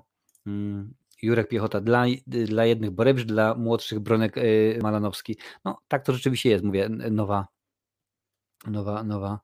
Hmm Tak, zgadza się, zgadza się, nagrali 07 zgłosie, ale to już y, nagrali z tym y, nowym wokalistą, a nie z, y, a nie z, z, z Pawłem. Nazwiska nie wspomnę. 07 zgłosie i ten serial dokumentalny, za to go kojarzy, pisze o, dolar. No i tak to rzeczywiście prowadził Opole 8.5. Możliwe, wiesz, akurat dzisiaj y, jeden z, jeden z kanałów, który oglądam właśnie pokazuje czasami takie rzeczy. Dzisiaj na przykład oglądałem, y, leciało Opole 91. Nie macie pojęcia naprawdę, jakie tam y, rzeczy były, były pokazywane, coś, coś niesamowitego. Panie Panowie, teraz chciałem Wam powiedzieć, pomówić o muzyku jazzowym, więc pewnie będzie szybko, będzie krótko, bo domyślam się, że gro z Was nie kojarzy, ale to oprócz tego, że dosyć znana postać, przynajmniej dla mnie to jest mąż oczywiście y, Marii Czubaszek, również znany jak dla mnie postać, czyli mowa o Wojciechu Karolaku, panie i panowie. Uznawany za jednego z gigantów polskiego jazzu, był najbardziej znanym wirtuozem organów Hammonda w kraju. Więc rzeczywiście y, nie Romek, y, nie Romek Lipko mm, z, z Budki, tylko pan, pan, pan Wojciech. Współpracował między innymi z Krzysztofem Komedą, Andrzejem Trzaskowskim czy Jarkiem Śmietaną. Napisał muzykę do takich produkcji jak Konopielka, bardzo spokojna wieś, szczęśliwy brzeg, miłość z list przebojów czy przyłbice i kaptury. Przyłbice i kaptury. Ten serial ma dla mnie bardzo e, duże znaczenie, bo chociażby oprócz tego, że jest to jeden z niewielu serialów, serialów seriali yy, umieszczonych w czasach średniowiecznych, no to też kilka, yy, kilka scen, kilka odcinków było kręcone w Tarnowie w ankietach magazynu Jazz International uznany za organistę jazzowego Europy, a w rankingu Jazz Forum wielokrotnie zwyciężał w kategorii aranżer i organista. W 2010 uhonorowany Złotym Fryderykiem za całokształt osiągnięć artystycznych. 82 lata miał Pani i Panowie pan, yy, pan Wojciech Karolak, więc Panie Wojciechu, herbatką, ale Pana zdrowia i w ogóle wszystkich, o których dzisiaj mówimy.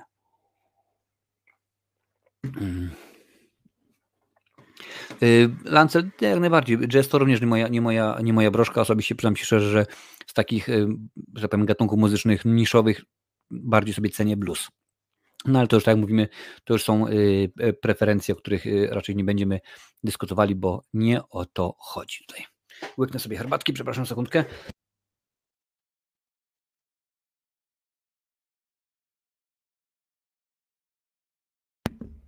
I jestem z powrotem, panie i panowie.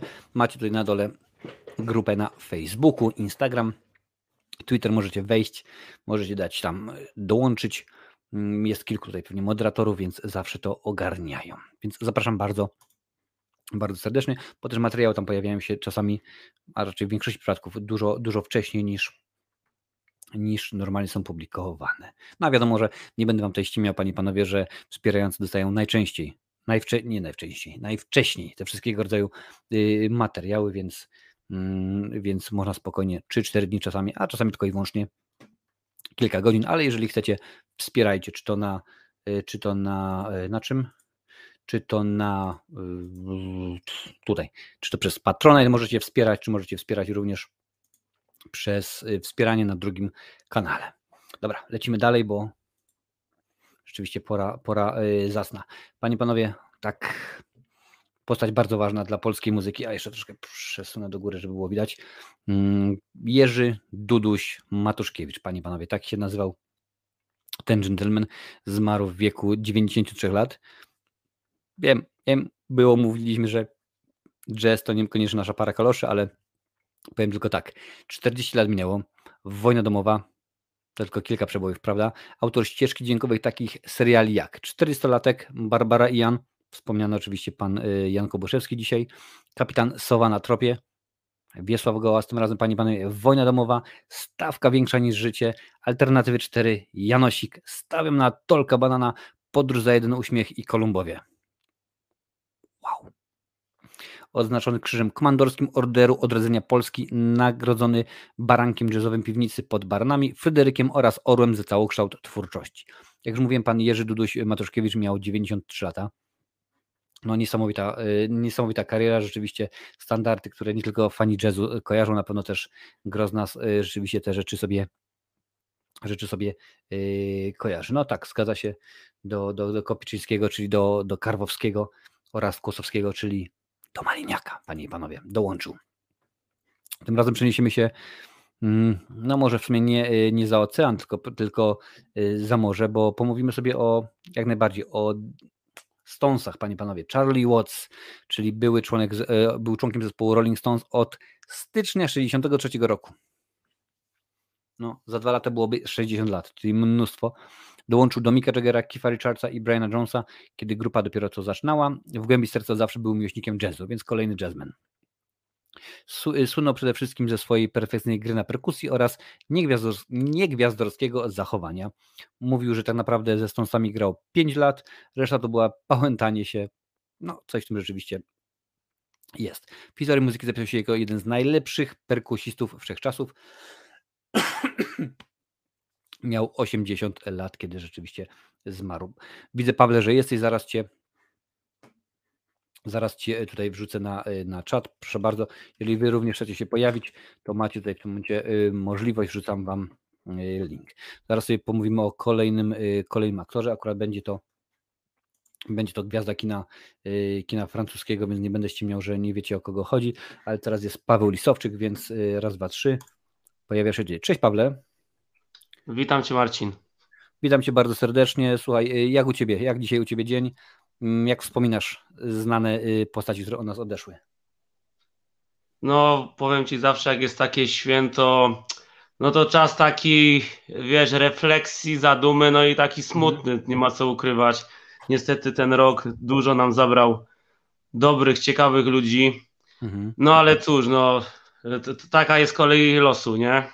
No niestety, wiesz, nawet jak powiem szczerze, jak y, tak było niedawno, że w przeciągu chyba tygodnia odszedł Jean-Paul Belmondo, Tomasz Knapik i e, coś tam jeszcze było, to ktoś tam właśnie wrzucił taki fajny post, że yy, wiesz, że w roli głównej Jean-Paul Belmondo czytał Tomasz Knapik i tak dalej. No rzeczywiście jakoś tak, wiesz, to mi się wydaje, że trzeba o nich, o nich pamiętać po prostu. Ja wiem, że to nie jest jakiś tak najweselszy, o patrz, wspominamy kto, kto zmarł, ale wydaje mi się, że to można to ugryźć e, w pewien sposób, że tak jak tutaj na przykład wrzucacie na, na, na czacie cytaty czy coś, wydaje mi się, że trzeba, trzeba o nich pamiętać i może niekoniecznie mm, w taki, wiesz, mart tyrologiczny sposób. Tak bym to dobrze chciał powiedzieć? Jakoś tak, co myślisz o tym?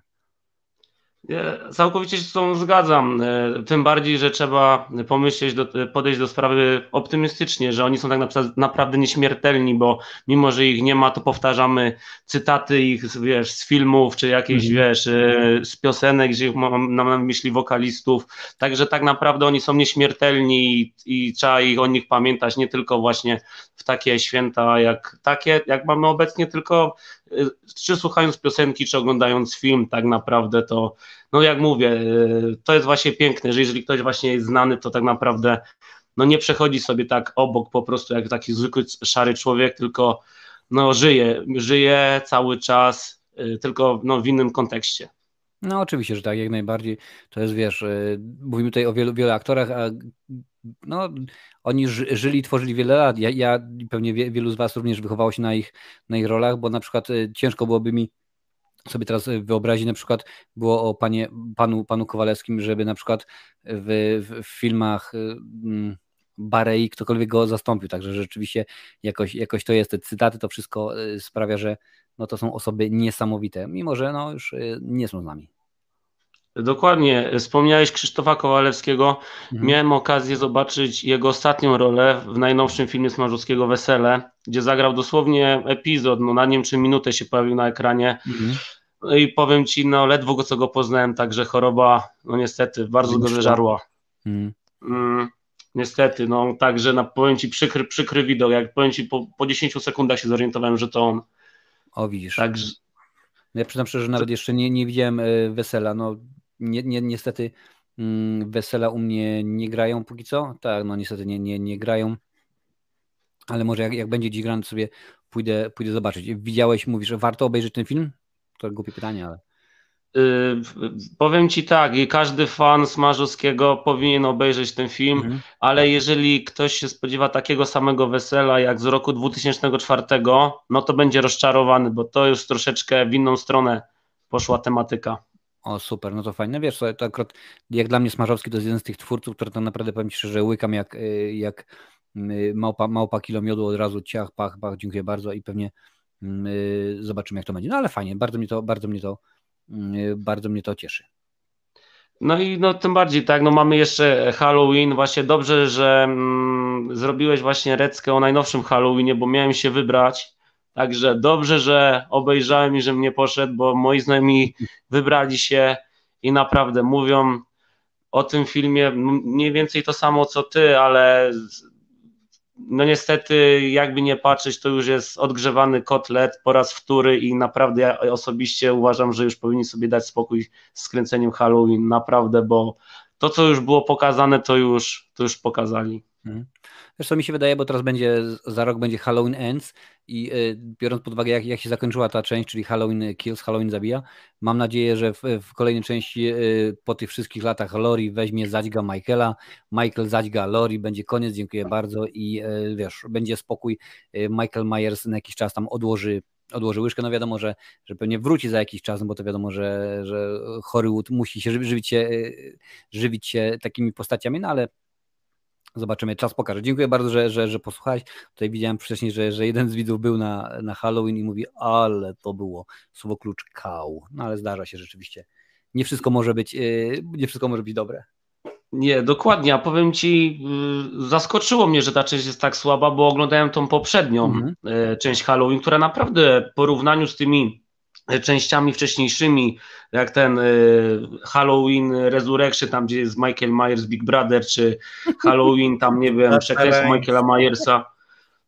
No właśnie, to na, naprawdę ja, ja wierzyłem w to, że może ta część właśnie, hmm. tak właśnie y, kiedyś wspominałeś, tak, że oglądając te części zapominamy o poprzednich, i będzie jakby po prostu jakby nowa furtka. Tu widzę, że poszli po prostu po prostu zwykłą masakrę. Nie chodzi o fabułę, tylko po prostu na więcej trupów, żeby padało.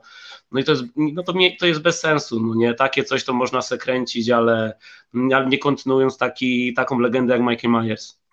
Też nawet sprawdzę w tym momencie, powiem szczerze, ile na, na, na dzisiaj y, Halloween zarobiło, bo to się już film się zwrócił, bo on kosztował 20, o, on kosztował 20 milionów, a na, na, na dzisiaj ma zarobionych ponad 115 baniek. Więc, więc no. że, że, rzeczywiście to po prostu mówi, że kolejna część y, będzie, no i wiesz, y, jak to mawiał, jak to mawiał Wąski, nie jak to mawiał Sierra do Wąski, do Wąskiego, do Krzysztofa Kiesznowskiego, urwałeś kurze złote jaja. No więc rzeczywiście oni będą pewnie dalej tą, y, tą kurę y, jechać i jechać i rzeczywiście mm, tak to jest. Y, tutaj widzę, że Władca Horror pisze, że Halloween Kills było spoko. Słuchaj, tobie się podobało, według mnie było delikatnie mówiąc słabe, także widzisz. Każdy ma. Każdy Wiesz, ma ile, mhm. Właśnie, ile ludzi, tyle opinie, no ale z drugiej strony, Marcin, to też jest fajne, że co by, co by było, gdyby każdy miał taką samą opinię? No byłaby nuda, no nie? Oczywiście, że tak. Ja to, ja to wam bardzo często powtarzam, że, że to, co ja mówię, to jest po prostu moje zdanie. Najlepiej po prostu wziąć, wysłuchać, nie wiem, mnie, wysłuchać kogoś innego, pójść do kina i przekonać się samemu, co nie?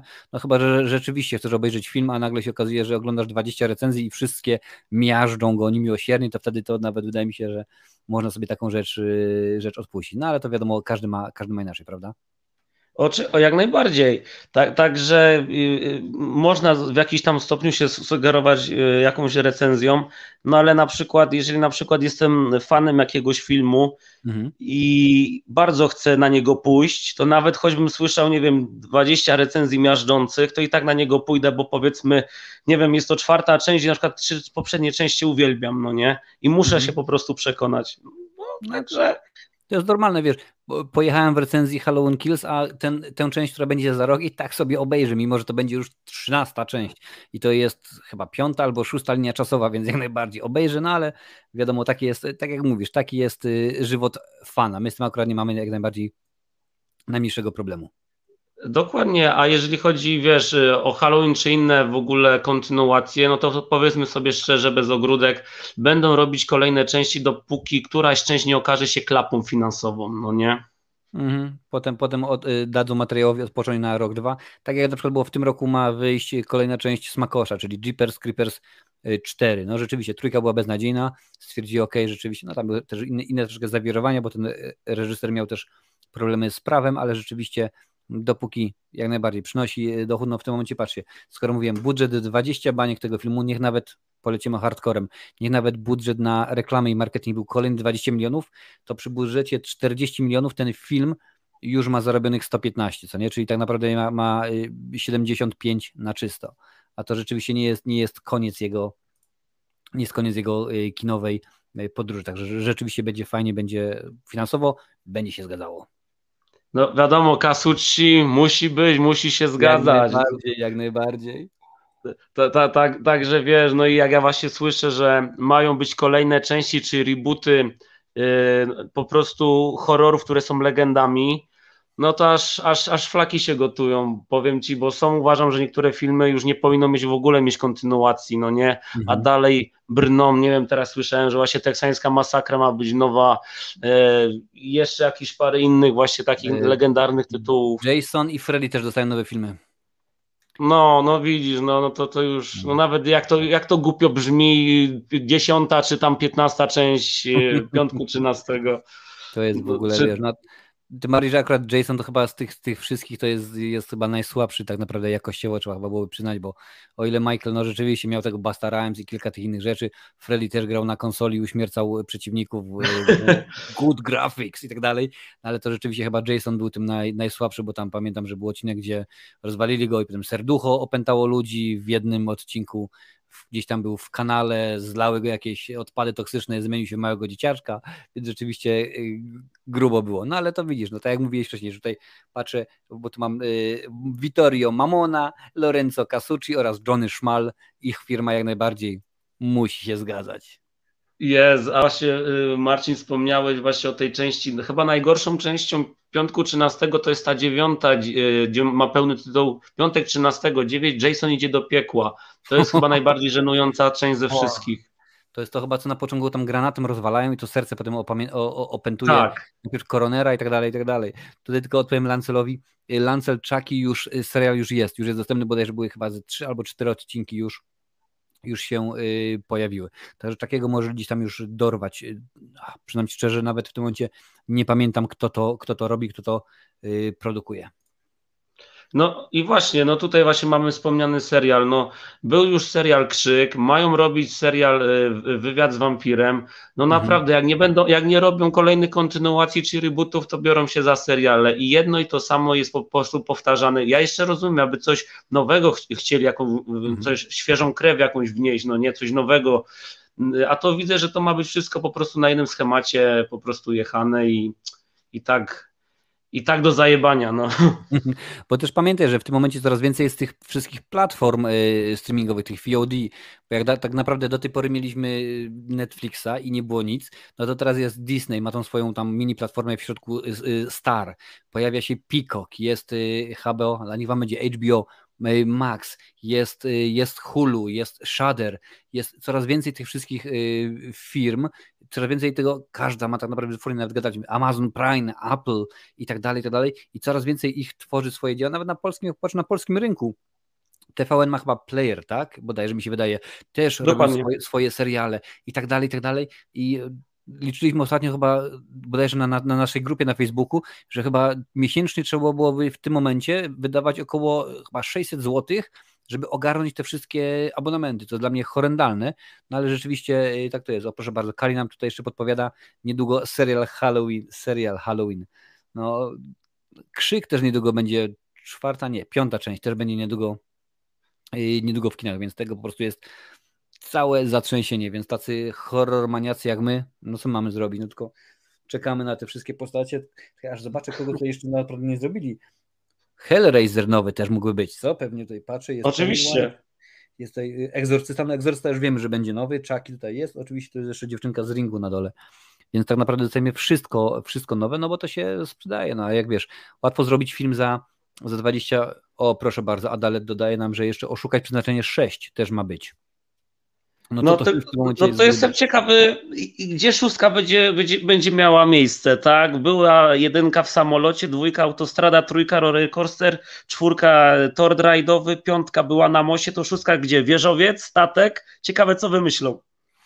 Osta bo ostatnia część, pamiętam, to był, to był tak zwany prequel, czyli to się, że tak powiem, działo przed tym wszystkim, co nie? To był tak na końcu był taki zwrot akcji super, więc, e, więc no wiadomo, e, jak to jest. Tak, dolar, mówiliśmy, Freddy dostaje swój, e, swój kolejny film, swoją nową odsłonę rzeczywiście, aż nawet, wiesz, co sprawdzę na, na IMDB, czy coś już więcej wiadomo. Hmm. No też jestem ciekawy właśnie, bo tego nie wiedziałem. No ostatnio właśnie jak kręciliśmy ten podcast, Mm, wraz y, z chłopakami to weszliśmy na temat właśnie takich, takich, takich y, rzeczy, no i akurat wrzuciło się i okazało się rzeczywiście, że coś takiego ma być, ale też popatrzę, chyba rzeczywiście nie ma jakichś nie ma jakichś solidnych, konkretnych y, informacji. No może było, przydałoby się, żeby nic na razie nie robili, bo, bo chyba niekoniecznie mamy, mamy ochotę. Zobaczymy, może 2-0, 2-2, może coś takiego będzie. No zobaczymy, może coś się będzie. No zobaczymy, Robert England niby chce powrócić, ale to Robert England z tego co im to zawsze chce, chce powrócić. Jest, panie, panie i panowie, jest informacja. Mm, na razie nie ma nic wiele dodania. Na razie jest tylko napisane, że e, reboot of the 1984 film and the 2010 remake. Czyli to naprawdę ma być mhm. E, od nowa zaczynamy, panie i panowie, wszystko. Na razie jest film w fazie preprodukcji, więc równie dobrze może wyjść w 22, a równie dobrze może wyjść w 25. Więc e, albo może w ogóle nie wyjść, bo jeżeli się nie będzie zgadzało. Na razie tylko jest napisane, że Kevin Bacon jest bardzo zainteresowany rolą Freddy'ego Krugera, co przyznam szczerze brzmi bardzo, bardzo ciekawie, bo według mnie Bacon jest dosyć fajnym aktorem i by się mógł sprawdzić, e, sprawdzić w roli czarnego charakteru. Oczywiście, ja oglądałem z United jakiś taki horror z lat 90., nie wiem czy Marcin kojarzysz, nazywa się Opętanie. Opętanie, on rzeczywiście wiele, wiele takich postaci e, Opętanie, pamiętasz też był bodajże, czy to było Invisible Man? Nie, chyba nie taki był tytuł. Człowiek Widmo. O, tak, gdzie on tam gra właśnie naukowca, który sobie wstrzykuje serum i staje się niewidzialny, prawda? Więc rzeczywiście on, on, ma takie, oprócz tego, że występował w takich filmach jak Footloose czy Wstrząsy, gdzie Wstrząsy też są zakwalifikowane jako, jako, jako horror, bo ty właśnie yy, z, tymi, z tymi robalami, no to rzeczywiście może, może. Witam Cię bardzo serdecznie, Chris. Cześć, fajnie, że jesteś. Gadamy sobie dzisiaj o horrorach, nomen omen, a także o osobach, o aktorach, postaciach show biznesu, które od nas w tym roku odeszły. No właśnie wspomniałeś o wstrząsach. No powiem ci, oglądałem tylko trzecią część. Słuchaj, zabieram się za jedynkę. Przez tyle lat nie mogę się zabrać. Wiesz, że też jest chyba z trzech części tego? No wiem, że jest sporo, no i, i wiem, że ka każda kolejna to już taka bardziej w komedię podobno idzie coraz no, bardziej. Tutaj właśnie w tym momencie patrzę, y, Tremors Shrieker Island jest z 2020 roku i we wszystkich tych filmach pojawia się y, Michael Gross, czyli to jest ten facet, który w oryginalnym, jeżeli nie, no, nie widać oryginalnego, on to był ten koleś y, właśnie od tych pistoletów, od tych broni. On zawsze w każdym Bart Gomer, tak się, tak się nazywał. No to kojarzę, bo trójkę jak go widziałem, to pamiętam. No, no. Akurat szóstka chyba się nazy- rozgrywa się chyba bodajże na, y, w Australii, wiesz, tak jak mi się to wydaje, ale to już nie pamiętam, bo chyba oglądałem, jeżeli dobrze kojarzę, oglądałem jakieś 5 minut i stwierdziłem, nie, wszystko ma granicę, nie, dziękuję bardzo. Więc rzeczywiście, rzeczywiście jest cały czas. To już oczywiście widać, że jest y, y, na VOD od razu wrzucane, no ale to pewnie budżet budżet dużo, y, dużo, dużo niższy i wszystko i tak dalej, więc no nie ma, nie ma co się dziwić, że tak akurat było. Ale zobacz Marcin, jak to jest, nie? Bo właśnie każdy fan horroru, mimo że na przykład wypuszczana jest kolejna część, wie, że to jest na przykład z góry syf, ale mhm. mimo wszystko chcesz zobaczyć, nie? Wiesz z góry, że na przykład remake, nie wiem, Omena jest do dupy, ale obejrzysz go, nie? Mhm. Wiesz, mimo wszystko. No, coś w tym jest, bo rzeczywiście to, to na takiej zasadzie, że po, to jest to nasza poza. Na przykład tutaj na czacie jest, y, jest władca horroru, czyli Adaś. Nie? Adaś jest na przykład, i to dobrze wiemy wszyscy, jest wielkim fanem Michaela Myersa. Ja, co y, komunikuję wam od zawsze, jestem wielkim fanem mm, Freddy'ego Krugera i tak dalej, i tak dalej. I tak naprawdę, jeżeli nawet wychodzi jakiś gniot, cokolwiek nowego, no to chcemy zobaczyć, bo to jest zawsze, wiesz, no to jest moja, to jest moja brocha, to jest moja postać, ja chcę zobaczyć, ja chcę zobaczyć, jak, jak, jak teraz yy, poszło. No może rzeczywiście się okaże, że było dobrze. No popatrzcie, po latach dostaliśmy w końcu Halloween w zeszłym roku i nagle okazało się, kurczę, patrzcie, 11 część, a zrobili dobrze, co nie?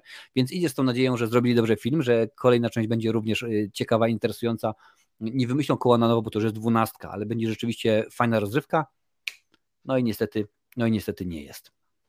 Tak, no dokładnie i tak teraz kiedyś tak analizowałem, że przecież y, już nie ma takiego horroru, który na przykład kiedyś, no kiedyś no, powstał i jest po latach uznawany za klasyka czy za kultowy, żeby nie powstało, nie powstało remake'u. No, nawet mm. zobacz, dziecko Rozmery, y, Agnieszka Holland zrobiła jako serial, no nie, no każda część jakaś, horroru mam na myśli cały czas, doczekała się remake'u, teksańska, piątek 13 noc, żeby, które, no wszystkie te najsłynniejsze mm. y, filmy, no nie? Zgadza się. Nawet y, dziecko rozmiary miało, że tak powiem, tak zwany soft y, reboot. To był, nosił tytuł y, Żona astronauty, bodajże. Też zasadność mniej więcej taka sama, dokładnie. Tam nawet y, gdzieś tam, z tego co pamiętam, było w, w, w, w tyłówce napisane, że tam oparte o tą samą książkę, więc wiesz, tylko uwspółcześnione. No jakoś tak to jest. No jest, no, no, nawet teraz tak powiem ci, yy, tak cały czas myślę, to no naprawdę no nie ma czegoś takiego, żeby nie było remake'u. Frankenstein miał remake, Wilkołak to najpierw był serial, tak, miniserial, mm. potem powstało yy, no Laleczka Czaki, Władca Lalek chyba to ma 12 części przecież seria Władcy Lalek, Armia Boga też ma mnóstwo części. A, Amityville, e, Kosz... ma, ma 26 części. no dokładnie, to właśnie. Nie żartuję w tym momencie, to jest autentyk. Nie, pamiętam właśnie, jak, jak z tobą się łączyłem ostatnio, e, parę tygodni temu, to właśnie rozmawialiśmy o tym, także sprawdziłem, mówiłeś Marcin prawdę. Ale nie, to jest szok po prostu i nawet koszmar minionego lata przecież ma teraz e, serial. No naprawdę, jest plaga, jest po prostu plaga. Lancer pisze, że podejrzewamy niezależnie, czy będzie gniot, czy nie, na wizję przygód Predatora zawsze e, obejrzysz, jak sądzę. Oczywiście, że tak, oczywiście, że, że pójdę, zobaczę. A teraz słuchaj, jeszcze pytanie jest do ciebie tutaj od, e, od Kali. Jaki był twój pierwszy horror i ile miałeś lat? Dzięki za pytanie. Doskonale pamiętam. E, moim pierwszym horrorem, który obejrzałem, to był film Gatunek. O. Gatunek, pierwsza część gatunku. Nie zapomnę E, wtedy ciotka przyjechała, rodzice poszli e, do pokoju. Ja udawałem, że śpię, włączyłem telewizor i odpaliłem sobie film. Oni myśleli, że ja śpię, a ja sobie mm. po cichutku gatunek oglądałem. Przy okazji e, chciałem go nagrać na wideo, ale wtedy miałem naprawdę, nie wiem, może 6 lat, nie umiem wtedy jeszcze nagrywać. gatunek, pierwsza część gatunku do, do, do dziś pamiętam, gdzie wtedy y, trochę się bałem w trakcie oglądania. Wiadomo, po latach, po latach to już, y, no już cię nie straszy, ale mam sentyment, kupiłem kiedyś go na oryginalnej płycie, żeby, no taki sentyment mam, bo jest osobą mhm. sentymentalną i dlatego go kupiłem. Także gatunek, pierwsza część gatunku i pierwszy film. Horror. Proszę, horror. Proszę na, na, na obsadę, obsadę dosyć poważna, bo to Natasza Henstridge, Sir Ben Kingsley, Forrest Whitaker, Michelle Williams, panie panowie, Michael Madsen, Alfred Mulina, którego niedługo zobaczymy w, w Spider-Man No Way Home, ale to ja nie mówiłem wam o tym, że nie było, że, że, że zdradzam fabułę. Dobra. Tak, i, i powiem ci, y, mam takich właśnie kilka horrorów właśnie z dzieciństwa, które oglądałem i naprawdę oglądając to się naprawdę bałem niesamowicie. Y, I między innymi właśnie prócz gatunku to mogę właśnie przytoczyć e, niedawno właśnie wspomniany koszmar minionego lata. To akurat mhm. była taka anegdotka, że mój brat cioteczny wypożyczył to nie w 98 roku na wideo z wypożyczalni i ja wtedy jakoś u niego nocowałem i pamiętam, on mówi, mam horror, jak chcesz to oglądaj ze mną. Powiedziałem, oglądam, no i, i też utkwiło mi, utkwił mi w pamięci do dziś, także naprawdę dobrze mieć takie miłe wspomnienia. No, oczywiście, że tak. Jak najbardziej to po latach jest, jest fajne. Ja też pamiętam dobrze Freddy'ego Krugera, mimo że dzisiaj to jest bardziej, bardziej tandeta i po prostu wygląda i fabularnie, i technicznie słabo, no ale wiadomo, tak jak mówiłeś dokładnie, to są wspomnienia, to jest, to jest ten sentyment do tych, do tych, do tych produkcji. Dokładnie, ale wiesz co, jak oglądałem y, drugą część Omena za dzieciaka, to powiem ci, nie mogłem zasnąć. To mhm. też. Miałem może trochę więcej lat, może miałem wtedy z dziewięć ale pamiętam Omen dwójka to był mój pierwszy, moja pierwsza część Omena, którą oglądałem. I to mhm. była dwójka i nie zapomnę tego nastoletniego Omena, tego Damiana wtedy to... Tak. O, pamiętam wtedy to naprawdę się bałem, no ale już wiadomo, już po latach to, no wiadomo, po latach to już no ciężko, żeby jakiś horror cię przestraszył, no nie, ale za dzieciaka to wpływa na podświadomość. No wiesz, jeżeli ci jakiś horror po latach przestraszy, to tylko im plus dla niego, to znaczy, że jest super świetnie zrobiony, co nie?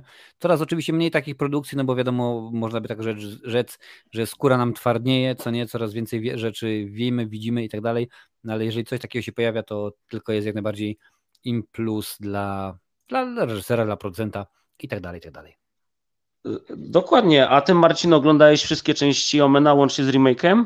Nie, o menu to ja tylko widziałem właśnie pierwszą część i y, właśnie y, remake, nową wersję, wiesz? Tylko tyle, y, pewnie sobie odświeżę, jeżeli kiedyś tam mi wybierzecie do, do kultowych horrorów, to pewnie sobie gdzieś tam go odświeżę. Nie tak dawno leciał chyba na TNT bodajże właśnie oryginalna część, ta z Gregory z Gregory Peckiem w roli głównej, e, znaczy głównej, no jednej z głównych ról, więc rzeczywiście sobie y, odświeżyłem, co nie, ale tak to to nie.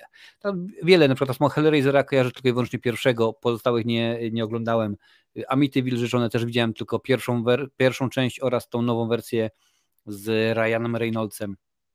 Także no, na szczęście wy czasami mi wpakujecie na minę i dacie mi jakieś e, do oglądania y, Droga bez powrotu y, 8 czy coś, tu Krzysiu Lesiu, ty Łajza jesteś jedna, ja dobrze o tym wiesz, y, no ale to wiecie jak to, jak to jest. Nie, dokładnie, bo wiesz co, y, bo mm, oglądałem właściwie y, wszystkie te, te twoje, wiesz, y, recenzje, jeżeli chodzi o horrory, tak, że mm. robisz powiedzmy 5, 13 i tak dalej, to właśnie mm. zauważyłem, że nie było Omena serii, no nie? I, nie. I właśnie chciałem się ciebie Marcin spytać, dlaczego właśnie nie zrobiłeś serii o, o Omenie Wiesz co, nie wybraliście, wiele jest to serii właśnie, które bym chciał, żebyście, żebyście wybrali, na przykład Hellraiser, czy jakiego rodzaju inne, a czasami no wrzucę coś, wiesz, od czapki, bo ja tak staram się, żeby było, jak już głosujecie, to nie, że na przykład było, żeby były powiedzmy jakieś duchy, żeby były wampiry, żeby było na przykład jakieś, nie wiem, zombie i tak dalej, wiesz, tak różnego rodzaju y, straszenia, że tak powiem, że było, że był slasher i tak dalej, a czasami po prostu wybieracie coś zupełnie od szapki, jak na przykład z Leprykonem i, i się okazuje, że, że to jest nie wiadomo co, no, a tam na przykład teraz jak zombiaki, no to zombiaków jest chyba z 15 części, bo to najpierw Romero, potem te nowe wersje, teraz te y, części na wesoło, tych części na wesoło jest chyba z 5 czy 6, także wiesz, rzeczywiście to jest tak naprawdę tylko i wyłącznie zależy, zależy od Was, ale chyba rzeczywiście zrobię tak, że y, w niedługim czasie, jak będzie kolejne, kolejne głosowanie na to, co obejrzeć, no to chyba rzeczywiście dam takie filmy z każdego podgatunku, że tak powiem, której ja chcę zobaczyć i w tym momencie cokolwiek byście nie wybrali, to będzie fajne, więc na przykład mogę wrzucić Hellraisera, mogę właśnie wrzucić Omena, czy wiesz, jakieś takie inne, no pewnie nie wrzucę Amityville, bo tak naprawdę nie mam chyba ochoty 26 robić. Wiem, wiem, że teraz, teraz Godzilla robię, Godzilla ma mnóstwo tych części, też chyba gdzieś około 22 czy 3, i biorąc pod uwagę, że na przykład, no wiesz, y, tego jest dużo, no to nie obstawiam, żeby na przykład część 20 była rzeczywiście jakaś super świetna, gdzie bym mógł powiedzieć, mhm. mm, bardzo fajnie polecam to panie panowie, tylko raczej to jest po prostu jakiś gniot. O, tutaj właśnie do, Dolar dodaje, że że Candyman, także jak najbardziej Candyman, yy, Candyman yy, też, też nie omawiałem wszystkie, to naprawdę też pamiętam tylko pierwszą i nową, yy, nową wersję y, filmu, filmu Stony Todem. Jestem za właśnie, no, żeby właśnie y, wrzucić na przykład do omówienia właśnie Candymana, e, Omena, czy, czy nie wiem, e, Armię Boga, wiem, że wrzucałeś, ale no, cały czas nie może się przebić. No, bardzo bym chciał właśnie zobaczyć, pamiętam y, Walkena w jedynce. E, tak, tak, to powiem Ci, oglądałem tylko dwie pierwsze części Armii Boga, ale pamiętam, że Christopher Walken był no świetny w roli, pamiętam chyba wtedy upadłego anioła, coś takiego, też lata tak, temu wiesz, było. Też, też tu dawno, dawno temu, mogę, mogę śmiało powiedzieć, że kilka dekad temu to widziałem. O, ale na przykład wiem, co bym na przykład ja byś dodał do głosowania, yy, bo mm, trzy części Domu Tysiąca Trupów powstało tak naprawdę, no nie? No tak, jest, Bo mamy Dom, Dom Tysiąca Trupów, trupów jest Bękarty Diaboła i ten... I, i tak, tak. Tree from Hell, coś takiego. Tree, Tree from Hell, tak. No to trylogia, trylogia Roba Zombiego. Tak, gdzie tam właśnie e, Sid Haig zagrał ostatnią rolę właśnie w części, jako kapitan Spaulding mm. właśnie w tej ostatniej części. Też właśnie bardzo, ogólnie kino Roba Zombiego bardzo lubię, a szczególnie właśnie tą e, jego trylogię. I na przykład Resident Evil też jestem fanem, no powiedzmy tych pierwszych części tak samo. Mm. Zgadza się. Tylko wiesz, akurat z rezydentem mam ten problem, że on się pewnie pojawi, ale raczej y, wrzucę go w głosowanie w potworne filmy, wiesz? Bo zobaczymy, mm -hmm. bo to rzeczywiście to jest. Chociaż nie wykluczam, przyznam szczerze, że za czas jakich, jak już omówię Godzilla, King Konga, Obcego i Predatora, możliwe, że po prostu połączę te dwa, mm, te dwa, y, te dwie serie, ponieważ, no co to dużo mówić, potworne filmy, może to akurat y, Kasu zgodzili, ale nie oglądają się aż tak dobrze, jakbym sobie tego e, życzył, więc możliwe, że coś takiego będzie. Ale jak najbardziej, Rezydenta też, no, Paul W.S. Anderson, niby, niby dobre kino, a wiadomo, że Rezydent 6 czy 7 to już po prostu jest... Co? Tak, to, to jest dokładnie, dokładnie tak i powiem Ci, jest, też jestem fanem, nie, nie wiem Marcin jak Ty, e, The Ring i japońskiego i amerykańskiego. Bardzo lubię. Mhm, bardzo lubię. Też jesteś tak. fanem? Bardzo lubię te części. Powiem ci i, i chyba widziałem, że chyba nie omawiałeś. Nie, nie omawiałem ringu żadnego, ani amerykańskiego, ani, ani japońskiego nie omawiałem, także też jak najbardziej okazję sobie za, zapiszę zaraz, żeby Ring też, też wrzucić, bo to, tak, i... się nie, nie, nie będzie długo, bo to już kilka tygodni, ale zawsze zawsze dobrze, dobrze zapisać, żeby zapamiętać. O, o, jak najbardziej, jak najbardziej, także powiem właśnie, o i The Ring właśnie też jest jeden z takich filmów właśnie z lat szkolnych, który też pamiętam, mnie przeraził, że się bałem włączyć telewizor, no to tak, to sobie też przypomniałem, tylko że to był ten y, tak, tylko ten japoński z 98 roku.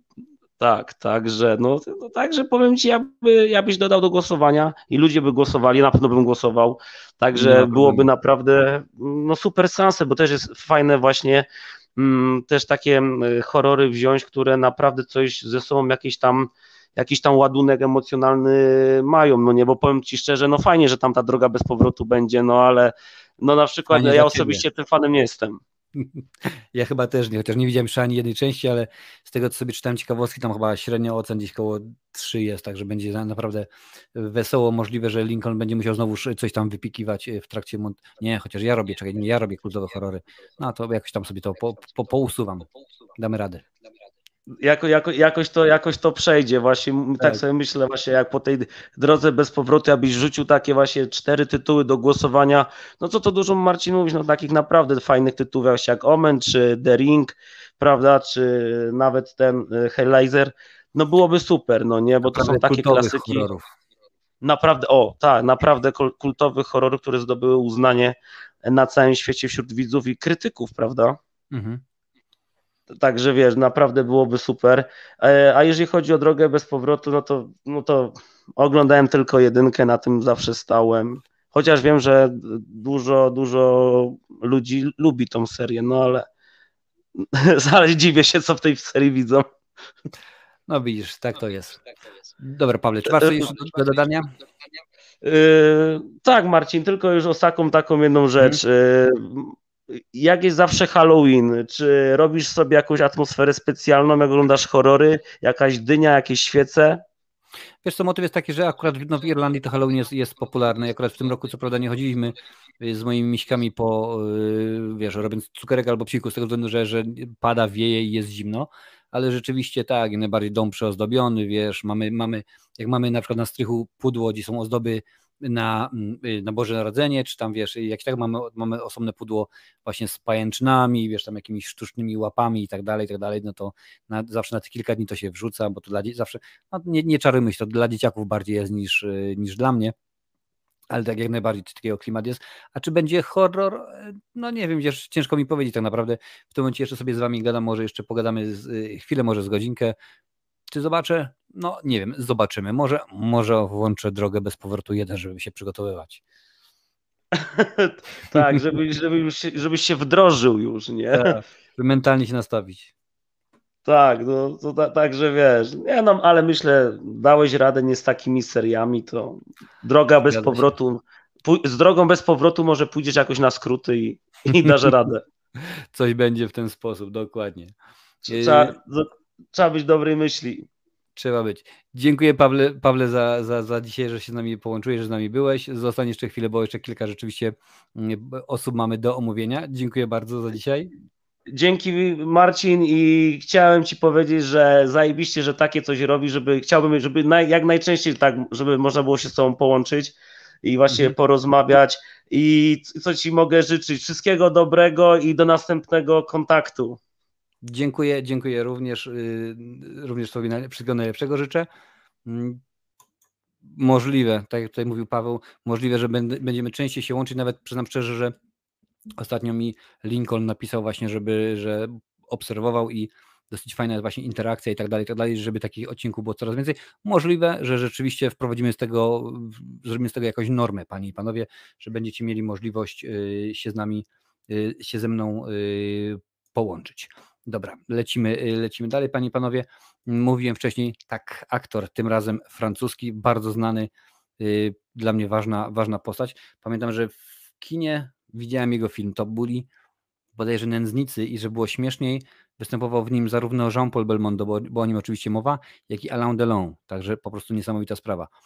Filmem, który przyniósł mu sławę i stanowił przełom w jego karierze, był Do utraty tchu w, reżyserii Jean-Luc'a Godarda, więc też aktor, wróć, reżyser mm, nietuzinkowy. Grał z wielkimi gwiazdami, takimi jak e, Jean Gabin, Alain Delon, wspomniany wcześniej oczywiście, Claude Cardinale czy Sofia Loren. Mm, I występował w filmach najlepszych reżyserów Godarta, François Truffaut, Jeana, e, Jeana Renoir, e, Claude'a Leloucha, Alana René, Petra Bruka i czy Francisa Hastera, panie i panowie. Nagrodzony Złotym Lwem na festiwalu w Wenecji i honorową Złotą Palmą w Cannes za całokształt kariery filmowej. Miał 88 lat. Przyznam szczerze, że no, wydaje mi się, że akurat to jest osobowość bardzo, bardzo kolorowa, bo rzeczywiście mm, z tego, z tego co właśnie wiem, co czytałem, to Jean-Paul Belmondo nie, stra, nie, nie stronił, panie i panowie, od imprez, od kobiet, lubił sobie, y, lubił sobie golnąć i rzeczywiście postać bardzo, y, bardzo kolorowa rzeczywiście.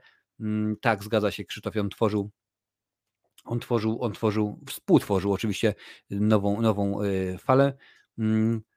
Paweł niech się pokaże. No właśnie o to chodzi, Kali, że nie wszyscy muszą, bo ja nie wiem, nie wiem, czy kiedykolwiek się łączyłaś przy okazji StreamYarda, że e, tam jest taki motyw, że kiedy klikasz, to y, aplikacja prosi o udostępnienie swojego audio y, i lub kamery, więc nie musisz tego zrobić. No, musisz udostępnić audio, no bo rzeczywiście nie będzie cię słyszeć. I to jest właśnie ta moc, że nie musisz się pokazać, bo nie wszyscy rzeczywiście chcą, nie wszyscy sobie życzą. Jeżeli jak najbardziej masz ochotę, wbij, pokaż się. Proszę bardzo, nawet tutaj Wam wrzucę jeszcze raz link, a jeżeli nie, tylko i wyłącznie głosowo mi się wydaje, że wystarczy. Ale wracając do, do, do Jean-Paul Belmondo, pamiętam, był kiedyś taki film, no oczywiście teraz sobie nie przypomnę, ale chyba polski tytuł to było Złoto dla zuchwałych. Nie mówię o tym filmie oczywiście z Clintem Eastwoodem, Donaldem Sutherlandem oraz Telisa Walasem, tylko inny, czyli powiedzmy to była francuska wersja, że nawet mogę chyba sprawdzić, ale znając życie wyskoczy mi tytuł yy, francuskojęzyczny, a moje francuskie francuski język, no to tak niespecjalnie, niespecjalnie jest y, czegokolwiek wart. Tutaj patrzę, czy coś, on mi się wrzuci w oczy, ale pewnie mi się nie rzuci w oczy. Nie, to są, przepraszam bardzo, to są wszystko tytuły francuskojęzyczne, a ja na, naprawdę, jeżeli ktoś z Was pamięta Pamięta film właśnie, o którym, o którym mówię, rzeczywiście to dajcie znać. Świetny aktor, naprawdę bardzo, bardzo wybitny no jeden z tych, którego będzie nam, y, nam brakowało. Ja na, to naprawdę, jeżeli myślę tylko o kinie francuskim, to od razu jest y, Alain Delon, Jean-Paul Belmondo i Louis de Finesse. No oczywiście mowa o aktorach, bo nie o aktorkach. No to jest y, świetna, świetna, była świetna osobowość oczywiście. Mm, zobaczymy, co tutaj, przepraszam bardzo, co tutaj napiszecie, jeżeli wiecie, o jaki film mi chodzi. Panie i panowie, a idąc dalej, tak, postać, która również była bardzo znana, głosowo oczywiście pan Tomasz Knapik. Przyznam szczerze, że ja nie widziałem go dopóki chyba, ja wiem, może z 5 lat temu, może troszeczkę mniej, mm, pojawił się w jednym z kabaretonów na Polsacie, było pokazywane bodajże kabaret chyba sketchu męczących, czy któryś puścił właśnie, wrzucił jego, jego do sketchu i, i, i pojawił się. Tomasz Knapik, panie i panowie, jeden ze znanych naszych, naszych lektorów, Pracował w polskim kinie, radiu y, i telewizji. Oczywiście po zmianie ustrojowej w Polsce został lektorem polskiej kroniki filmowej i pełnił tę funkcję do końca jej istnienia. Był też lektorem filmowym, serialowym w Polsacie, Tele5 TVN. Nagrywał komunikaty głosowe emitowane w pojazdach warszawskiej komunikacji miejskiej. Podkładał głosy w wielu znanych filmach, m.in. Amerykański Ninja, kto z nas nie pamięta Michaela Dudickofa, a w późniejszych częściach Davida Bradley'a, niech pierwszy rzuci beretem, po prostu to były kino kultowe. Doktor Żywago, 12 gniewnych ludzi, mowa oczywiście o tym filmie z, z Henry Fondą. Gwiezdne Wojny, Rambo, Nagi Instynkt, Pamięć Absolutna, Terminator, Szczęki i tak dalej, i tak dalej oczywiście. Y, czytał listy dialogowe popularnych seriali telewizyjnych, miał 77 lat.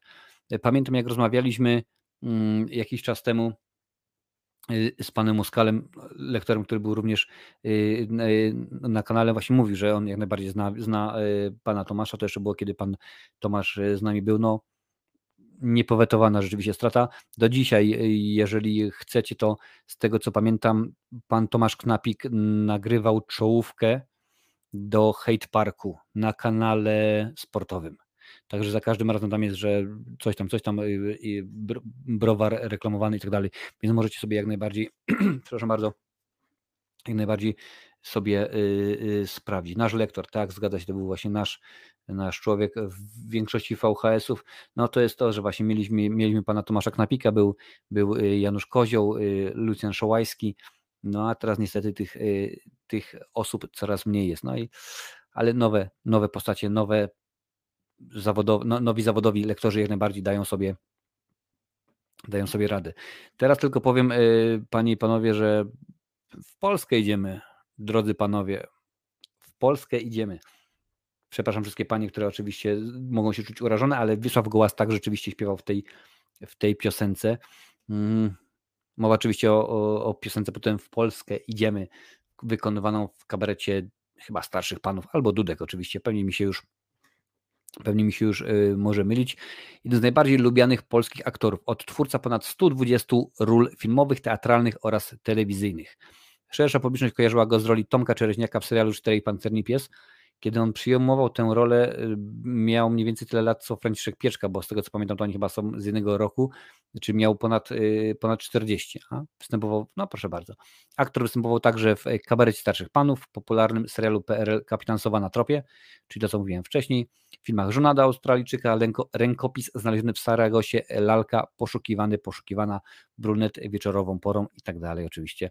Pan Wiesław miał 90 y, lat.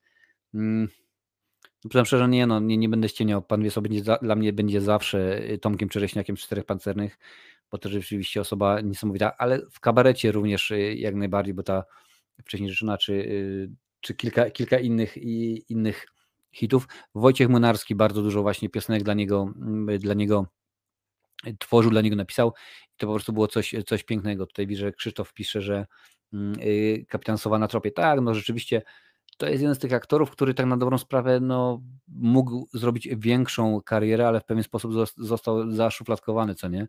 I nie pojawił się w teatrze. Bardzo ładnie pan, y, pan Wiesław sobie w teatrze yy, poradził. O, bardzo dobrze piszesz, Jurku. Pewnie teraz gra na akordeonie y, mojej najmilejszej. Oczywiście to jest nawiązanie do, do czterech pancernych, kiedy to na tym akordeonie najpierw y, poszywanym, pokombinowanym, tam jego ojca grał Tadeusz Fijewski. Mam nadzieję, że mnie pamięć teraz nie myli, a nie powinno być aż tak źle. Potem rzeczywiście już y, na akordeonie, który dostał od Wichury, panie i panowie, jak najbardziej. W żonie dla Australijczyka mm, grał u boku Elżbiety Czyżewskiej, zgadza się jak najbardziej. Ucz się Jasiu wężykiem, wężykiem, bardzo znany sketch, y, który, no, wspomniany już wcześniej oczywiście, y, razem tworzyli z Janem Kołuszewskim oraz Wiesławem Michnikowskim, czyli z babcią, babcią Smurfą, Smurfem. Piękny, piękny, piękny aktor, świetna, świetna e, kariera. No, też 90 lat, też dosyć ładny, przynam szczerze, ładny y, wiek, panie i panowie. Słuchajcie, śmigamy dalej i teraz Krystyna Kołodziejczyk, też rzeczywiście aktorka, tak naprawdę pewnie większość Was y, kojarzy ją z serialu, ale za, za tym będzie, o tym będzie za chwilę zapisała się w pamięci widzów wyrazistymi rolami serialowymi. No oczywiście, że tak. Takie seriale jak Zmiennicy, Dom, Złotopolscy, Miodowe Lata oraz Czterej Pancerni i Pies. Pamiętam, a muszę tak jak troszkę bardziej przesunąć, żeby było widać panią, yy, panią Krystynę troszeczkę bardziej.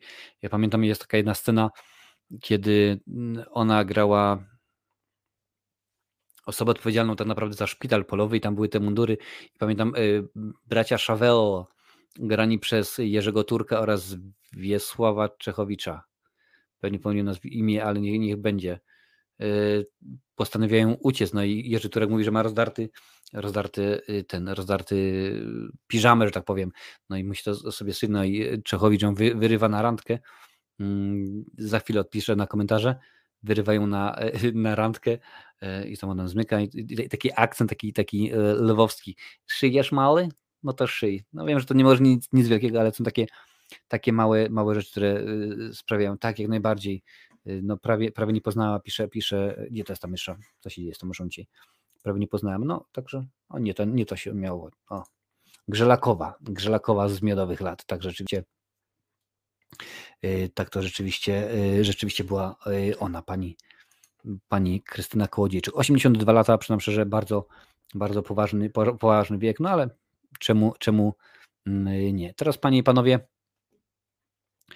kolejny aktor z, z Kogla Mogla, którego pewnie y, kojarzycie. Ja osobiście najbardziej chyba go y, kojarzę z jednego z filmów z Maciejem, z Maciejem Szturem. Mm, rzeczywiście bardzo było, było zawodowo. O tym oczywiście za chwilę powiemy. Szerokiej publiczności najbardziej znany jest takich produkcji jak Zmiennicy, Rozmowy kontrolowane 40-latek 20 lat później, Pułkownik Kwiatkowski, Fuchs, Pieniądze to nie wszystko, czy Różyczka. W ostatnich latach można było oglądać w Prawie Agaty, Cichej Nocy, czy nowej odsłonie serii Kogel Mogel, z którym był związany od drugiej części. Występował w wielu teatrach, m.in. polskim w Bielsku-Białej, śląskim w Katowicach, Osterwy w Lublinie, współczesnym we Wrocławiu, czy narodowym, współczesnym i rozmaitości w Warszawie. Pan Paweł miał 81 81 lat. Teraz to sobie spróbuję szybko przypomnieć, ale mi się wydaje, że było to Chłopaki nie płaczą, gdzie y, Maciek Sztur grał skrzypka. No i właśnie w tym, że y, on, on grał rektora Zajączka, chyba, chyba rzeczywiście mnie, mnie, jeżeli pamięć mnie nie myli. No i tam pamiętam, że y, Edward Linde Lubaszenko, kiedy Maciej, Maciej Sztur chciał coś pomóc, żeby zrobić, no, nie wiem, czy to będzie możliwe, bo wiesz, wiadomość o twoim sukcesie zastała go urodziny w Ameryce i w gniewie kopnął auto jakiegoś y, chłopca z, Ameryk y, z murzyńskiej dzielnicy. I jak to się mówi, tak zrobił mu z tyłka jesień średniowiecza. Rzeczywiście, panie i panowie, aktor bardzo, bardzo charakterystyczny. No cóż, y, cóż robić? Dziadek, proszę bardzo, jak Krzysztof, czyli nasz człowiek, jeden z wielu od wiedzy tajemnej, podpowiada, że dziadek z barw szczęścia. Mm, no i super, no i bardzo, bardzo fajnie. No, jak widzicie, 81 lat, jak najbardziej fajny, fajny wiek. Mm, mogło być więcej, no ale niestety cóż poradzić, panie i panowie. Teraz będzie no, teraz będzie wąsko. Ludziskawy moi. Mm, nieważne, czy mówimy, że będzie wąsko, czy że będzie grała, grana, grana nuta. Pomówimy, panie i panowie, przez najbliższe kilka minut o panie, panu Krzysztofie Kiersznowskim. O, przepraszam, już tak troszeczkę wyżej, żeby było, było go widać.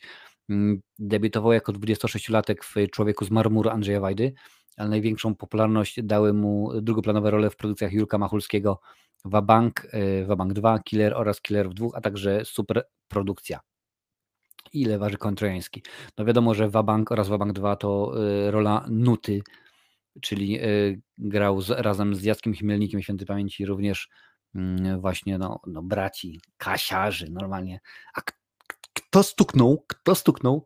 Rzeczywiście e, postać e, niesamowita. No a killer, no to już wiadomo, że wąski.